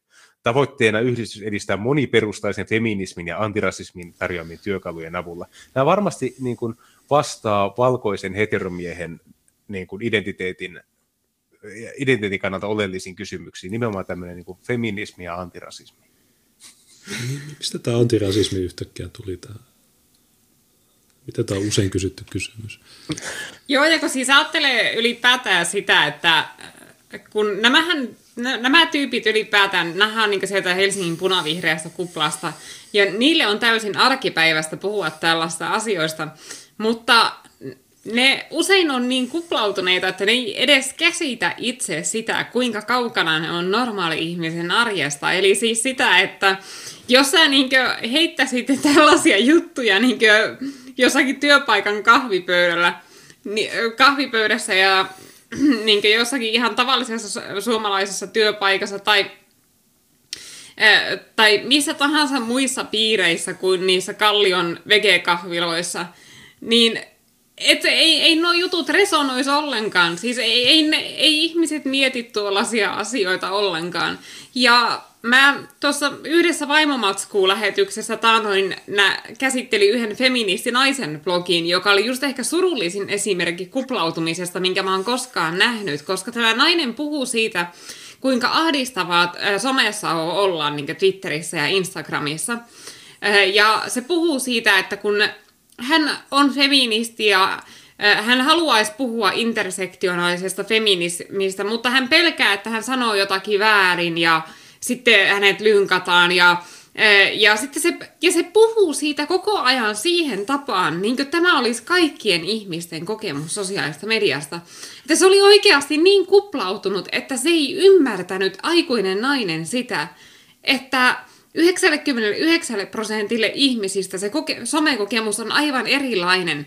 Että ei, ne ole, ei 99 prosenttia ihmisistä elää sellaista elämää, jossa ne joutuu pelkäämään, että yksikin väärä sana saa niiden to- kaverit lynkkaamaan ne. Niin se oli niin, niin vakavasti kuplautunut se nainen, että se aidosti usko siihen, että, että se ne feministien somekuplan normit, että ne pätee kaikkialla ja että kaikki potee sitä samaa ahdistusta kuin mitä se itse kokee. Että ja se tuntui oudolta, koska se oli kumminkin semmoinen kolmikymppinen nainen, niin sitä luulisi, että se sillä iällä olisi jotenkin altistunut sille ympäröivälle maailmalle – joka kumminkin on se 99 prosenttia väestöstä suurin piirtein, että se olisi jotenkin päätynyt näkemään sen, että niin, me, me ollaan kumminkin vähemmistö, että me ollaan oma kuplamme, mutta se ei ollut törmännyt tähän tosiasiaan. Se aidosti Mä, niin. usko, että koko Suomi elää sillä no, tavalla. Mä, mäkin sanoin yhden väärän sanan ja mut lynkättiin niin pahasti, että kaikki mun tilit lähti. Niin. Mä oikeastaan mä tavallaan ymmärrän tätä naista. siis, tuo mitä Tiina sanoi, niin mä oon pari kertaa miettinyt itsekin sitä, että kuinka paljon terveempää olisi, jos meiltä joksikin aikaa napattaisiin vaan siis kaikilta, ei pelkästään Junesilta, somet pois. Se, että meidän olisi pakko silloin, kun me halutaan olla ihmisten kanssa tekemisissä, niin olla fyysisesti samassa tilassa niiden kanssa. Hmm. Koska sä voit niin paljon tykitellä sukupuolten moninaisuutta, kun sä ikinä haluat. Sä voit uskoa siihen, että niitä sukupuolia on 40 ja jokainen meistä syntyy homona, mutta kun sä lähdet lauantai-iltana käymään lähiökapakassa, niin joka ikinen tietää, kuka on mies, kuka on nainen ja mitä tarkoittaa seksuaalinen halu. Että jossain kumman syystä ne viidakon lait toimivat tuossa normaalissa niin kuin maailmassa ihan muuttumattomina. Mm. Niin, on hyvä. Vaikka mitä teorioita heittäisit, niin mikä ei muuta sitä tosiasiaa, että miehet on miehiä ja naiset on naisia niin kuin tuolla kadulla. Niin no, mehän käytetään tätä sosiaalista mediaa vain lietso, lietsaaksemme vihaa, ää, erityisesti vain ihovärin perusteella. Mutta nämä suvakit, niin miksi ne käyttää sosiaalista mediaa, niin se on just nämä niin sanotut turvalliset tilat, joissa Kyllä. ne pääsee sitten kehittelemään näiden tai toistamaan niiden typeriä feikkiteorioita ilman, että kukaan pääsee sanomaan, joko nauramaan niille tai, sanom, tai esittämään vasta-argumentteja. Ja just fyysisessä kokoontumisessa se menisi näin, että joku tämmöinen miehet ry, sinitukkanen transu, tulee kertomaan, että hei, actually sukupuoli on vähintään, biologia tuntee 30 sukupuolta, niin se fyysisessä kokoontumisessa, niin jos siellä joku väärin ajattelee, niin se heti sanoo, että mi, miten niin. Geenitestissä oli X ja Y, niin se oli... Niin. Niin, niitä miettikää, jos tämä menisi jonkin lähiökapakkaan niin sössöttämään jotakin, että ei ole sukupuoli. Se on tästä, kun me pois. Niin ne joko nauraa sun tulos tai ne, ne, niitä alkaa vituttaa ja ne lyö sun tulos sieltä. Niin. Onko se oikein? Tietysti asioista pitää keskustella ja niin edelleen, mutta toi noiden juttu, niin se on ihan vitu. Et sä voi mielisa- tai siis tämmöisiä mielisairaita juttuja niin esittää faktoina. Mutta, mutta nyt, tulee, hei, nyt tulee tärkeä kohta. Mitä intersektionaalinen feminismi tarkoittaa? Tämä on usein kysytty kysymys. Tämä on pakko olla semmoinen, no, no. tämä on, tämä on kaikkien, kaikkien huulilla. Onneksi meillä on Miehet ry, joka kertoo meille tämän. Intersektionaalisella feminismillä viitataan usein nykymuotoiseen feminismiin. Käännös intersektionaalisuudelle voisi olla moniperustaisuus tai moniperusteisen syrjinnän tunnistaminen. No, matematiikassa intersektio on äh, kohtaaminen, tai siis jos sulla on kaksi äh, niin, niin se on risteymä. se. Niin, niin. niin miten se, mä en ole koskaan tajunnut tota, että miksi intersektionaalinen feminismi tarkoittaa sitä, että, että dimmu on parempi kuin sinitukkainen transu ja Mä en ole tätä ymmärtänyt, mutta, tai siis miksi Ei, intersektionaalista? Joko te muuten ehditte käsitellä sen äh, dimmuketjun? Se, se oli Joo. se, Joo. kalenterissa oli meidän eka Joo. aihe. Toisin sanoen sukupuoli ei ole ainoa asia, joka voi johtaa syrjintään. Terveyden ja hyvinvoinnin laitos THL määrittelee sanan seuraavasti. Se tarkoittaa, että yksilön identiteettiin ja asemoitumiseen yhteiskunnallisissa valtasuhteissa vaikuttavat sukupuolen lisäksi myös muutkin erot, kuten yhteiskuntaluokka, itä, ikä, etninen tausta, seksuaalinen suuntautuminen. Intersektionaalisuus ei, Intersektionaalisuus ei silti ole pelkästään monien eri yhteiskunnallisten erontekojen yhtäaikaista vaikuttamista, vaan viittaa nimenomaan siihen, miten ne vaikuttavat toisiinsa. Esimerkiksi naisena oleminen on erilaista keskikäiselle valkoiselle heteroseksuaaliselle naiselle kuin nuorelle tummaihoiselle homoseksuaaliselle naiselle. Huh huijakkaa, onpa paskaa. Toisin sanoen, moniperustainen feminismi tarkoittaa sitä, että erilaiset syrjinnän muodot vaikuttavat eri tavalla eri ihmisiin. Myös syrjinnän määrä vaihtelee. Yksi hädintuskin koskaan kohtaa syrjintää, toiselle syrjinnän kokemukset ovat jokapäiväisiä. Syrjintä voi kohdistua esimerkiksi sukupuoleen, ihonväriin, etnisyyteen, taustaan, vammaan tai muuhun henkilökohtaiseen ominaisuuteen. No, Junesilla on tästä tietenkin eniten kokemusta sorron uhrina olemisesta. No mun geenitestin mukaan mä oon 0,4 prosenttisesti nigerialainen, joten... That, that's right. Joten mua syrjitään joka päivä koko ajan. Mulla on togolaisia valtuustossa, jotka haluaa lakka, lopettaa mut ja ja Antipakin vihaa sua ainoastaan, koska sä oot musta. Aino, ainoastaan mun ihovärin takia, niin tämä ei näytä hyvältä, tämä on huolestuttavaa ja siksi meidän pitää äh, laittaa nolla toleranssi näille ja poistaa ne kokonaan keskustelusta ja yhteiskunnasta. Niin, nekö, ne, se, ne sun tulokset oli ehtinyt nyt tulla? Joo, ne tuli tuossa. No, me pitää käydä ne läpi ja katsotaan sitten meidän parisuhteen jatkoa sen jälkeen. No, mulla on nolla prosenttia juutalaisuutta, joten se on ok. Ja, mutta 0,4 nigerialaista, olisi sudanilaistakin. Se on vähän, että niin kuin, miten niin kuin, jos Dimmu lähdetään vertaamaan, että on, onko se niin kuin se sortaja vai sorrettu. Että no, dim... eri koulukuntia. Että no, tässä Dimmulla... on niin koulukunta ja kurulainen koulukunta, ja sitten me aletaan tappelemaan tässä niin kuin lähetyksessä. No, mä tiedän, jos joku meidän katsojista voisi ostaa Dimmulle sen geenitestin, kun sen kuuden euron miehen tuloilla ei voi ostaa geenitestejä, niin, tai en mä tiedä, tarviiko sitä ostaa, kun se lukisi 100 prosenttia askenasi juuden mutta sen pitäisi ostaa semmoinen keltainen tähti, niin säästyisi aikaa. Niin joo, nämä ei ole hyviä ihmisiä. Kuka voi liittyä jäseneksi? Jäseneksi voi liittyä kuka tahansa, joka jakaa yhdistyksen arvot sukupuoleen, seksuaalisuuteen, taustaan, uskontoon tai muuhun henkilökohtaisen tekijään katsomatta. Lisäksi yhdistykset, yritykset tai muut ryhmät voivat liittyä. Pälä, pälä, pälä. Miten pääsee mukaan hallitukseen? Ja nyt tärkein, usein kysytty kysymys, mitä miesten etuoikeuksilla tarkoitetaan? Etuoikeuksilla tarkoitetaan aktiivisen syrjinnän puutetta. Okay. Etuoikeus ei siis tarkoita sitä, että etuoikeutettu ihminen olisi automaattisesti hyvässä asemassa. Esimerkiksi valkoihoinen heteromies ei joudu kohtaamaan rasistista tai homofobista syrjintää. Hän voi kuitenkin olla muilla tavoilla huonossa tai sorretussa asemassa, esimerkiksi asunnoton, masentunut tai syrjäytynyt. Niin, no kaikki asuntojonossa olevat tyypit, niin ne on miehiä valkoisia miehiä ja äh, leipäjonoissa kaikki on valkoisia miehiä. nämä värilliset ei joudu kohtaamaan tämmöistä syrjintää, koska niillä ei ole etuoikeuksia. Sulla on etuoikeus olla tässä asuntojonossa, joka kestää viisi vuotta ennen kuin sun hakemus poistetaan sieltä vanhentuneena. Tässä oli tämä somaliperhe, joka ajoi just sun ohi. Me just lennätettiin Alholin leiriltä tämmöinen tota, suomalaisperhe, joka nyt sai asunnon ja Kela Goldin, mutta sulla on etuoikeus, joten mene sinne leipäjonoon. Voiko mies kokea sortoa? Kyllä voi. Miehiin kohdistuva sorto on kuitenkin luonteeltaan usein erilaista kuin ei-miehiin kohdistuva. Siis, ei, ei, ei, ei mies. Jossain jenkkijutussa oli, että henkilö, joka omistaa vaginan. siis, tämä on vähän niin kuin ei-valkoinen ei-mies. Tämä on ei-mies. No kun niitä sukupuolia on 30, tai biologia tuntee 30, niin... Joo, se... Hesarilla oli joskus sellainen masturbaatio-opas vaginan omistajille, niin... Hesari pitäisi kieltää. Mä aina sanoin, että natsit poltti kirjoja. Miksi ne ei polttanut Hesaria? Mä olisin ainakin polttanut. Ei pysty. Se ei kuitenkaan poista näihin ongelmiin puuttumisen tärkeyttä.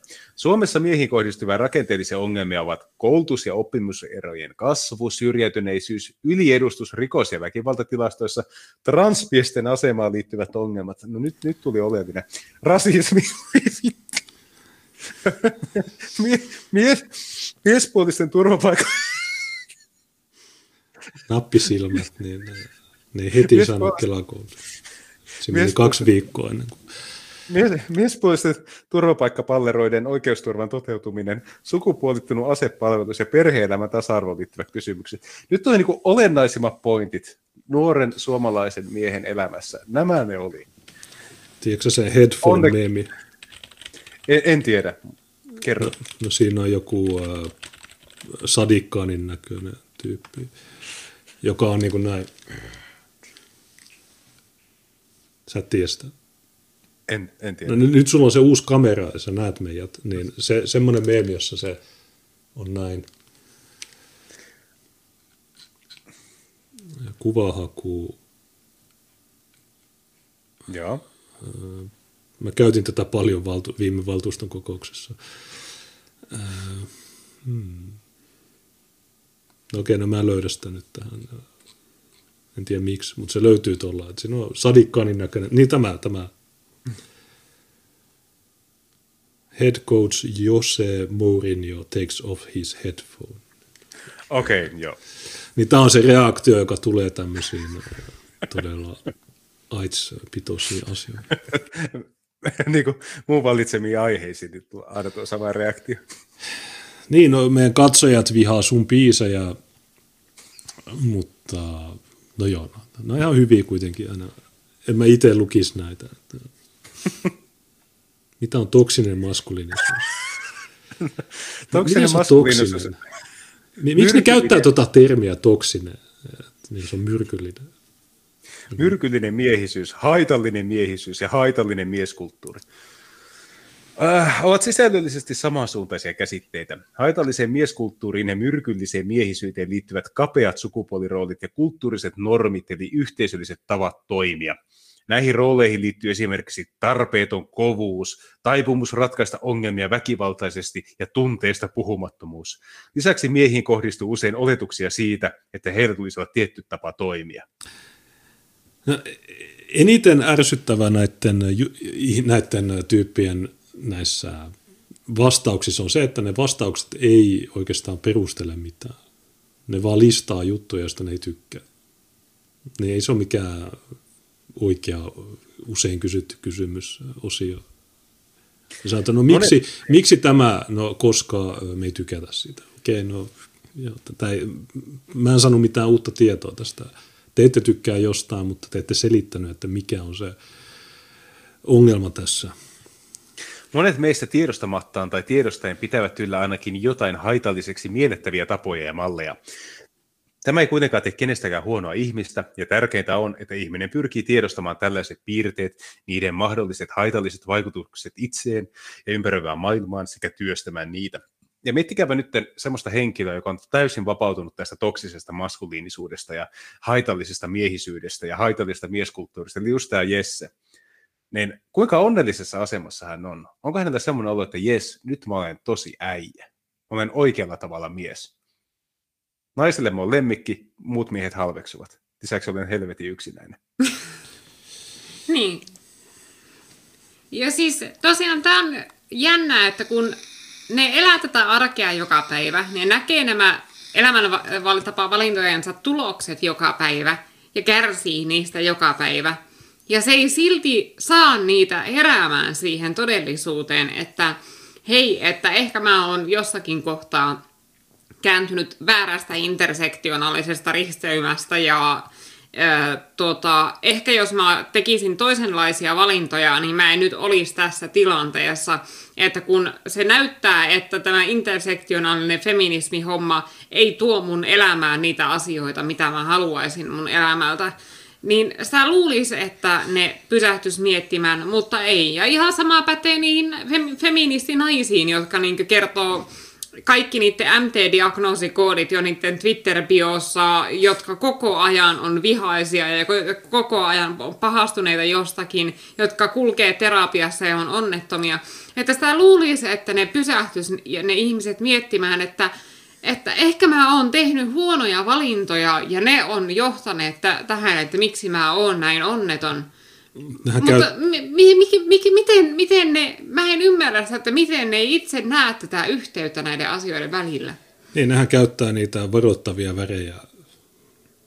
Eikö se ole tämmöinen, että ampiaisilla on punaa, kelta, äh, siis mustaa, keltainen ja feministeillä on joko sininen tukka tai punainen tukka, niin se kertoo jo, ei tarvitse edes lukea Twitter-biossa, katsot vaan hiusten väriä. Mm. Juuri sanoi, että intersektionaalinen retardismi, joo se voi olla. Mutta niin, tämä Jesse Kareinen, tai mikä se oli, niin on sillä kaksi etua, että hän, hän ei ole toksinen ja ainakaan hän ei puhu saksaa. Niin hän voi olla tyytyväinen. Totta. Ja joku hän... puutarhakarkuisi sanoi, että nauhan, nauran niin, että maha mahaa koskee, kiitos. No joo, no kiitos, jos, tai hyvä, jos jotkut edes tajuaa, millä, millä tasolla me, tai mitä me tarkoitetaan näissä jutuissa. Jatka vaan. Ovatko kaikki valkoiset heteromiehet toksisia ja osa sortavaa patriarkaattia? No, Kai, hashtag not all. No, no all. Jesse ei ainakaan ole, eikä Salakka ollut aiemmin. Eivät ole. Puhuttaessa myrkyllisestä miehisyydestä tai haitallista mieskulttuurista ei tarkoiteta sitä, että miehet olisivat pahoja, ja miehisyys automaattisesti mitenkään väärin. Myrkyllisyydellä viitataan sellaiseen käyttäytymiseen, joka kaventaa miesten itseensä ja muiden hyvinvointia. E- eikö se kavenna sun omaa itseilmaisua ja sun omaa hyvinvointia, jos sä jäät yksin naisten halveksumaksi feministisessä liikkeessä? Mihin sä vapaudut silloin, jos sä vapaudut sen olemassa olevan hierarkian pohjalle? Ja mikä pakko näillä on tähän äh, kapeaan, että kapeat sukupuoliruolit, äh, kapeat kulttuurinormit, äh, kapeat, kaikki on kapeita näille. Ja kapea on huono juttu, mutta ei kapea on hyvä asia. Niin tämä on vähän, vähän vammainen. Tuosta myrkyllisyydestä tuli mieleen tämä, että sä tiedät Tommi Parkkosen Joo, niin se sanoi, että mä oon ihmiskunnan loppusijoitussaasta. Niin mulle tuli, kun mä oon kääntänyt sen englanniksi, niin mä oon sanonut, että radioaktiivinen jäte, niin eikö se ole aika myrkyllistä? Se on Tosin, aika toksinen. Tommi Parikkonen on tällä viikolla joko ollut kuulusteluissa tai tulee kuulusteluihin. Helsingin poliisi on saanut Oulusta virkaapupyynnön, niin onko sä kuullut tästä olen, olen tainnut kuulla, että hän on tutkinnan kohteena ja, ja hän on todennäköisemmin syyllistynyt vihapuheeseen ja vihapuheesta pitää aina ilmoittaa poliisille. Aina, aina, ilmo- aivan oikein. Aina ilmoitan. Niin tämä, mä haluan nähdä, kun se tulee oikeutta. Silloin joku Antifa varisverkosto lähteenä, että tämä, silloin Geiger-mittari, että hei tuomari, arvoisa puheenjohtaja, niin mä se on totta, että Juneslokka on ihmiskunnan loppusijoitussaasta. Tämä ei ole kunnianloukkaus, mulla on tässä lähteitä. Mulla on täällä blogi SKPltä ja tässä on varisverkosto, joka on kertonut samaa, joten äh, ei... Mutta joo, se, siitä voi tulla aika hyvää ää, äh, oikeudenkäyntiä. Sitten mieti, miten ne itkee Hesarissa ja näissä Eikö, ja Vehko, Vehko oli muuten uudelleen viitannut ja sanonut, että mitään ei saa enää sanoa. Hyvänä aika. Tämä on hyvä, kun jos mä sanon mitä tahansa, mä sanon, että hei, anteeksi, mä oon eri mieltä. Okei, sä oot natsi, sä oot natsipelle. Mutta ne sanoo, että ihmiskunnan loppusijoitus saa, että mitä ei saa enää sanoa. Oikeasti tämä on se sama kuvio kuin tässä, mitä me alussa käytiin, että se joulukalenteri juttu, että ne saa tykitellä Joo. joulukalentereja, mutta sitten partisaani ei saa tehdä joulukalentereja, koska, koska jotain outoja mystisiä syitä. Haitallinen mieskulttuuri ei ole kenenkään yhden henkilön vika ja aikaansaannos, siksi toksisuudesta puhuttaessa kritiikki kohdistuu useimmiten laajempiin tapoihin ja tottumuksiin. Jokainen meistä voi kuitenkin osaltaan vaikuttaa siihen, että näitä rakenteita puretaan omassa toiminnassamme ja ympäristössämme. Tähän semmoinen huomio, että Jesse hän itse totesi, että tämä naisten pituusjuttu, niin se on kulttuurillinen normi, josta tulee päästä eroon. Eli hän niin kuin varmaankin uskoo, että jonkin sortin kulttuurisen vallankumouksen jälkeen hän on alfauros ja hän on naisten seksuaalisen himon kohde. Ja se, että hän ei ole sitä tällä hetkellä, johtuu jostakin patriarkaatista tai jotain muuta. Ja mm. tämä on niin kuin täysin, täysin niin kuin käsittämätön usko johonkin utopiaan, joka ei pitäisi olla sen hänen niin kuin toiminnan päämäärä. Ei se feministinen vallankumous, niin ei se nosta häntä yhtään mihinkään. Niin, jos hän kato, tai siis niin, miten tämä toteutuisi, niin se olisi, että kaikki oikeat miehet laitettaisiin vankilaan tai tuhoamisleirille. Tai, ja sitten se olisi se ainoa soija-tyyppi tässä matriarkaatissa, joka yleensä ei toimi hyvin. Tästä on jotain yhteiskunta, ei kokeiluja, mutta siis on todisteita, että joissakin yhteiskunnissa se on olemassa matriarkka ja se ei, ei no se, se käy hyvä asia miehille. Mutta tämä toksinen maskuliinisuus, niin okei, niin jos sä tuot tälle miehet rylle, sä tuot tämmöisen ää, muslimin, jolla on nel, neljän vaimon haremi ja näin, niin onko se, sit, onko, se, onko se toksista vai ja pitääkö siitä pyrkiä eroon? Ja jos pitää pyrkiä eroon, niin miksi te lennätätte koko ajan niitä meidän? Siihen on vastaus, siihen on vastaus tässä lopussa. Se vastaa siihen kysymykseen. Mitä on kapeat sukupuoliroolit? Kapeat sukupuoliroolit ja kulttuuriset normit näkyvät siinä, että edelleen on usein vain tietynlainen tapa olla mies. Miehis, miehisyyksien kirjo ei mahdu yhteen muottiin eikä ketään tule myöskään pakottaa. Miten näihin sukupuolirooleihin voidaan vaikuttaa? Juurtuneisiin tapoihin, rooleihin, ajattelumalleihin vaikuttaminen on usein hidasta ja työlästä. Niihin voidaan kuitenkin vaikuttaa lisäämällä tietoutta, keskustelemalla, luomalla uusia roolimalleja, lasten ja nuorten kasvatuksella sekä joissain tilanteissa muuttamalla lainsäädäntöä.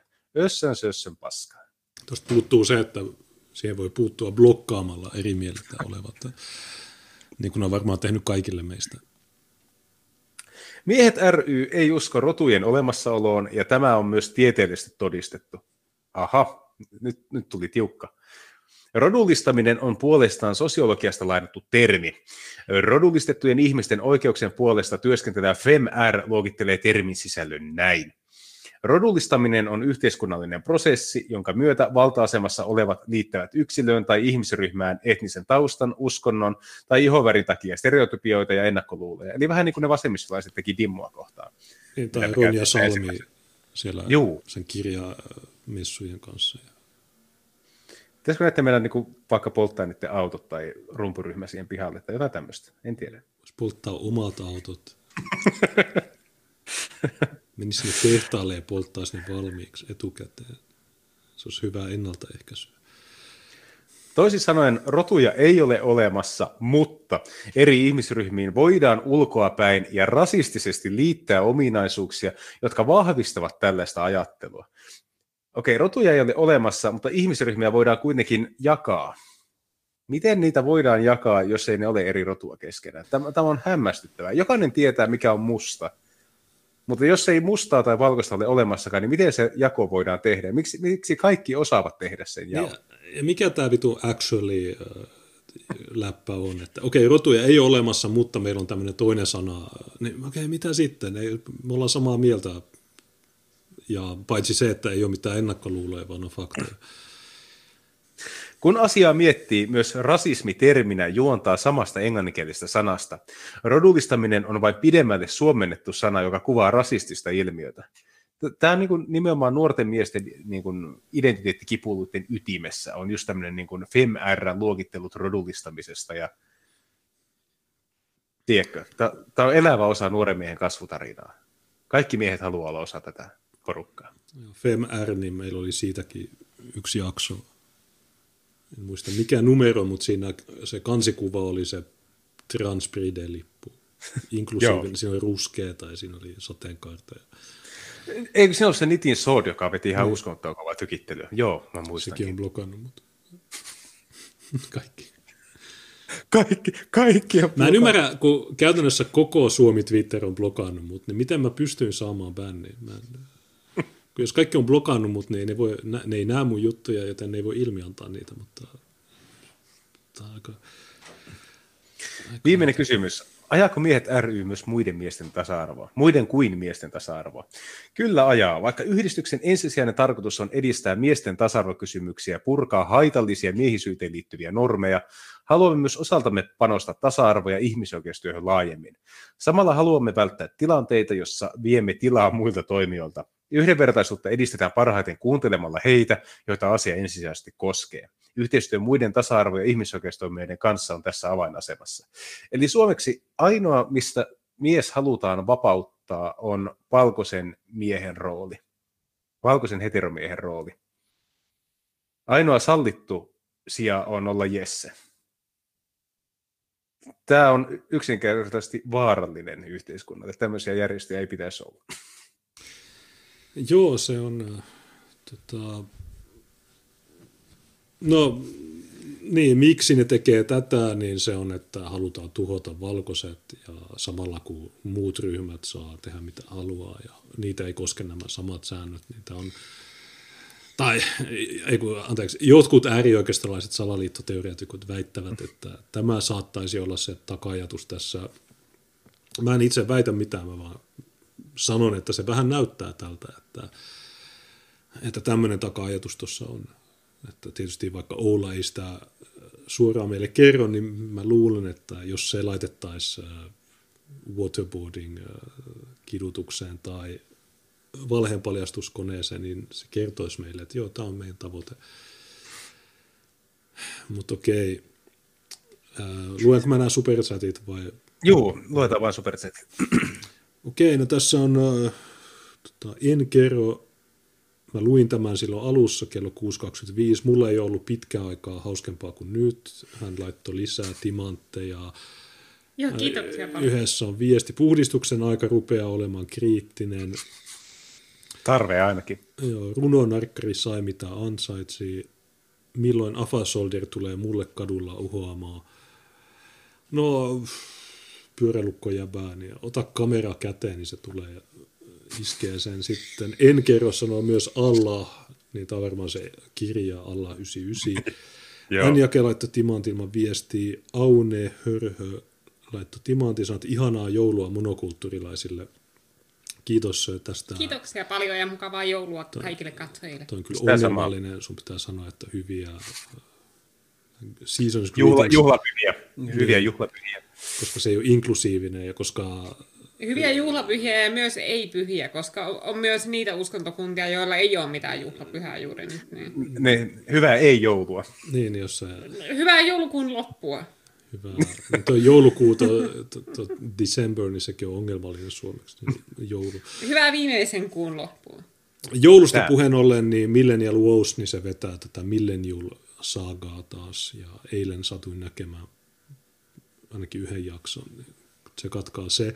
Ja, niin to... ja muuten eilen meillä Out of Lineissa oli vieraana tuo Ethan Ralph, joka tunnetaan myös niin Ralph Rittold nimellä, ja hän vetää Daily että Killstreamia, joka on erittäin suosittu kansallismielinen striimi, niin Ethan oli meillä vieraana ja me tehtiin Ethanille sellainen pikainen esittelykierros vähän niin kuin, sellaisesta monikulttuurista Euroopassa niin tapauksia, mistä se todennäköisesti ei ollut aikaisemmin kuullut. Että vähän niin kuin esittelykierros tällaiselle etelän jenkille, muun muassa siitä, miten Rautatien torilla tuota patiikkinoirat laittoi hiekkalaatikoja ja traktoreita läpsyttäjille, jotta ne voi leikkiä niillä. Ja elää uudelleen menet, so, so, so, sota, so, sotaa käyvässä maassa menetetyn lapsuuden kokemuksia ja se on se keino. kaikkea tällaista. Oli, oliko, karna, oliko Karnavene Ää, ei, me, se, se, Karnavene ei ollut mukana Ei, keskustelussa, ei. koska Pitää- se oli kumminkin vaan ne pari tuntia aikaa, niin me jouduttiin rajaamaan aika paljon kaikenlaista pois, että kun sitä materiaalia olisi ihan mielettömästi. Meillä oli ne On.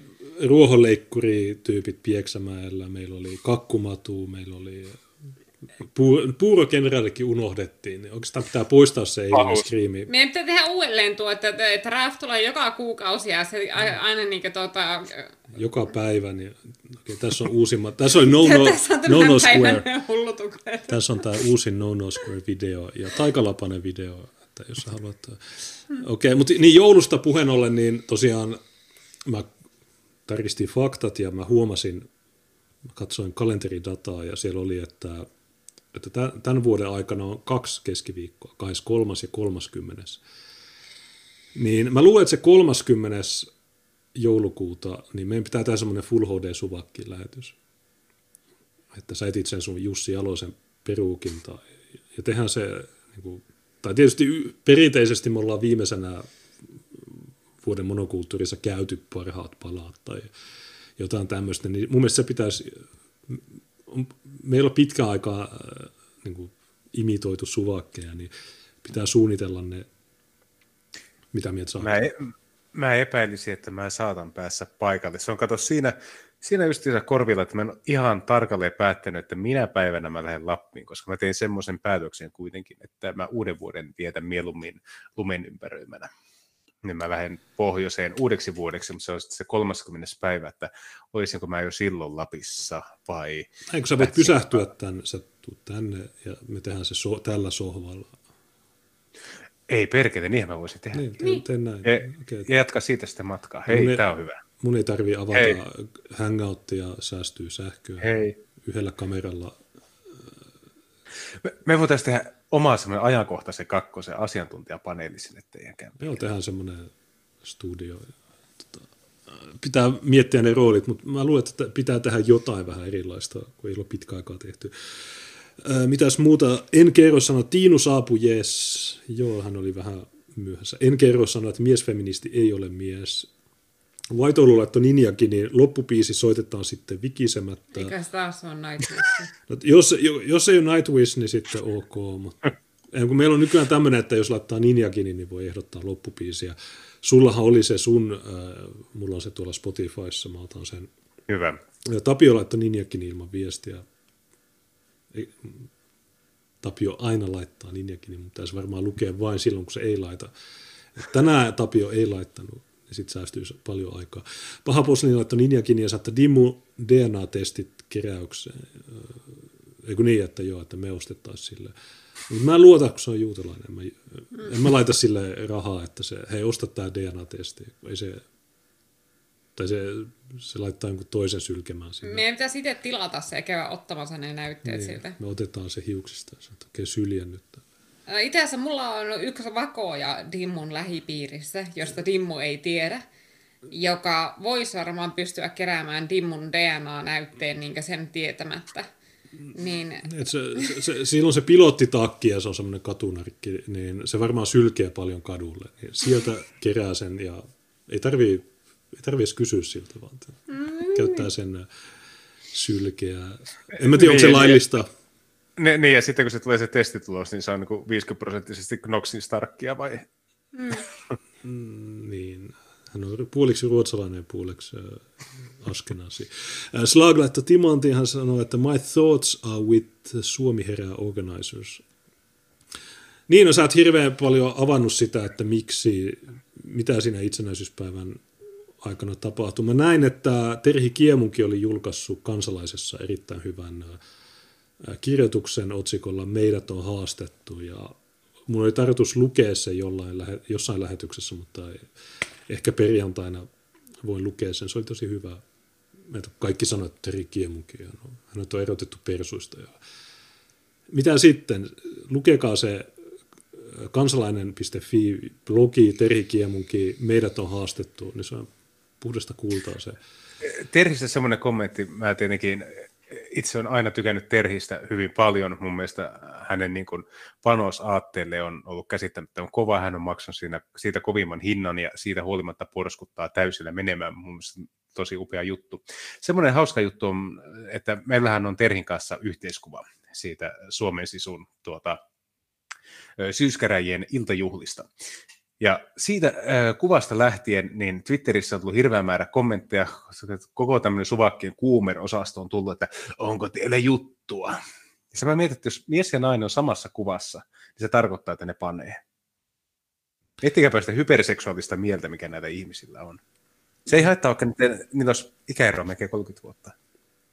No niin kuin sillä enkelillä, sä tiedät sen Raum, mikä Porin Porin tyyppi. Ah, niin joo, tämä niin, niin sen henkilötunnus oli 90, mutta se kirkon muija, niin se oli varmaan 60. Niin. Juuri kysyy, missä vaiheessa puoleprojekti, no on ollut aivan mieletön kiire, mutta tuota, huomenna on jälleen kokoutuminen työryhmän kanssa, pyritään sorvaamaan säännöt läpi. Tuota, yhdistysrekisterissä on vetämässä, tarvitsee tehdä parit pienet muutokset vain enää, niin se hyväksytään. Eli ei tule jäämään nimestä eikä ö, tarkoituksesta kiinni. Eli se, se, se tulee niin kuin se prokkis ja korttikeräys ensi vuoden puolella alussa avautumaan. Joo, ja tammikuusta lähtien niin sen voi kerätä sähköisesti sen Kyllä. allekirjoituksen. Mä en tiedä, toimiiko se myös kuntavaaleissa tai valitsijayhdistyksille, että kun meidän pitää kerätä kymmenen nimeä, että me päästään kuntavaaleihin, niin voiko ne kerätä sähköisesti? Se olisi aika hauska muuten kerätä sähköisesti ne läpäällä ja katsoa, että kuinka paljon se tulisi. Kun me tarvitaan kymmenen, tietysti niitä pitää kaikkien asua Oulussa, että pitää olla tässä vaalipiirissä, mutta joo. Pylvänäinen oli laittanut 14 sekeliä ja 88 sekelin murto-osaa viestillä sovinistinen naiset ry. Okei, tuo oli 3,76 euroissa, 14 sekeliä. ILS, Israeli sekel. Munin laittoi 5 euroa ilman viestiä Streamlabsiin. No, kiitos Juu, tästäkin. kiitoksia siitäkin. Kiitos, kiitos. Niin, äh, hauska, kun silloin kun me aloitettiin monokulttuuri, me oltiin YouTubessa, niin meillä oli sata katsojaa. Silloin ei ollut superchat, ei ollut mitään, mutta nykyään on ja katsojakin on tullut enemmän. Tämä on jo hyvä ää, juttu. Me aloitettiin freelancereina ja nyt meillä on oma yritys, jolla me, miten, miten Suvakit sanoisi, ne sanoisi, että me rahastetaan vihapuheen. Joo, just raha... Se on se, mitä ne käyttää. Joo, kun se oli se, niin kuin, no okei, okay, joo, rahastetaan, se on hyvä. Me ei mitään itse keksiä ne sanat. Niin, me mitä... myös kerjätään. Joo, Muihin niin, tubettajiin no, tämä ei tietenkään päri. Kaikki muille tubettajille ei sanota, että hanki oikeita töitä. Ja, no esimerkiksi tänään, sillä lailla, mutta... tänään mä en ole sanonut, että voi laittaa superchatteja, mutta ihmiset laittaa niitä silti. Me ollaan myös mukikauppiaita, jos katsoo Petra Naikuistin juttu. Mulla on tässä tämä helikopterimuki, niitä voi ostaa meidän mukikaupasta. Mutta okei, niin tässä kello yhdeksän, tämä oli aika tiivis kolmen tunnin Kyllä. skriimi, tämä oli ihan hyvä. Tuossa ysiltä varmaan Marik Kolet äh, aloittaa sen oman lähetyksen, mä varmaan hostaan sen täällä. Äh, mun pitää laittaa nuo biisit, eli tuo White Oulun äh, ehdotus ja sitten se sun Juu. Spotify. Niin kerro vähän, että mikä se sun biisi oli. Onko se tämä Ukon on tulinen Turkki? Juu, se juuri. Häive, on 243. Äh, onko sulla siihen kerrottavaa jotain tarinaa?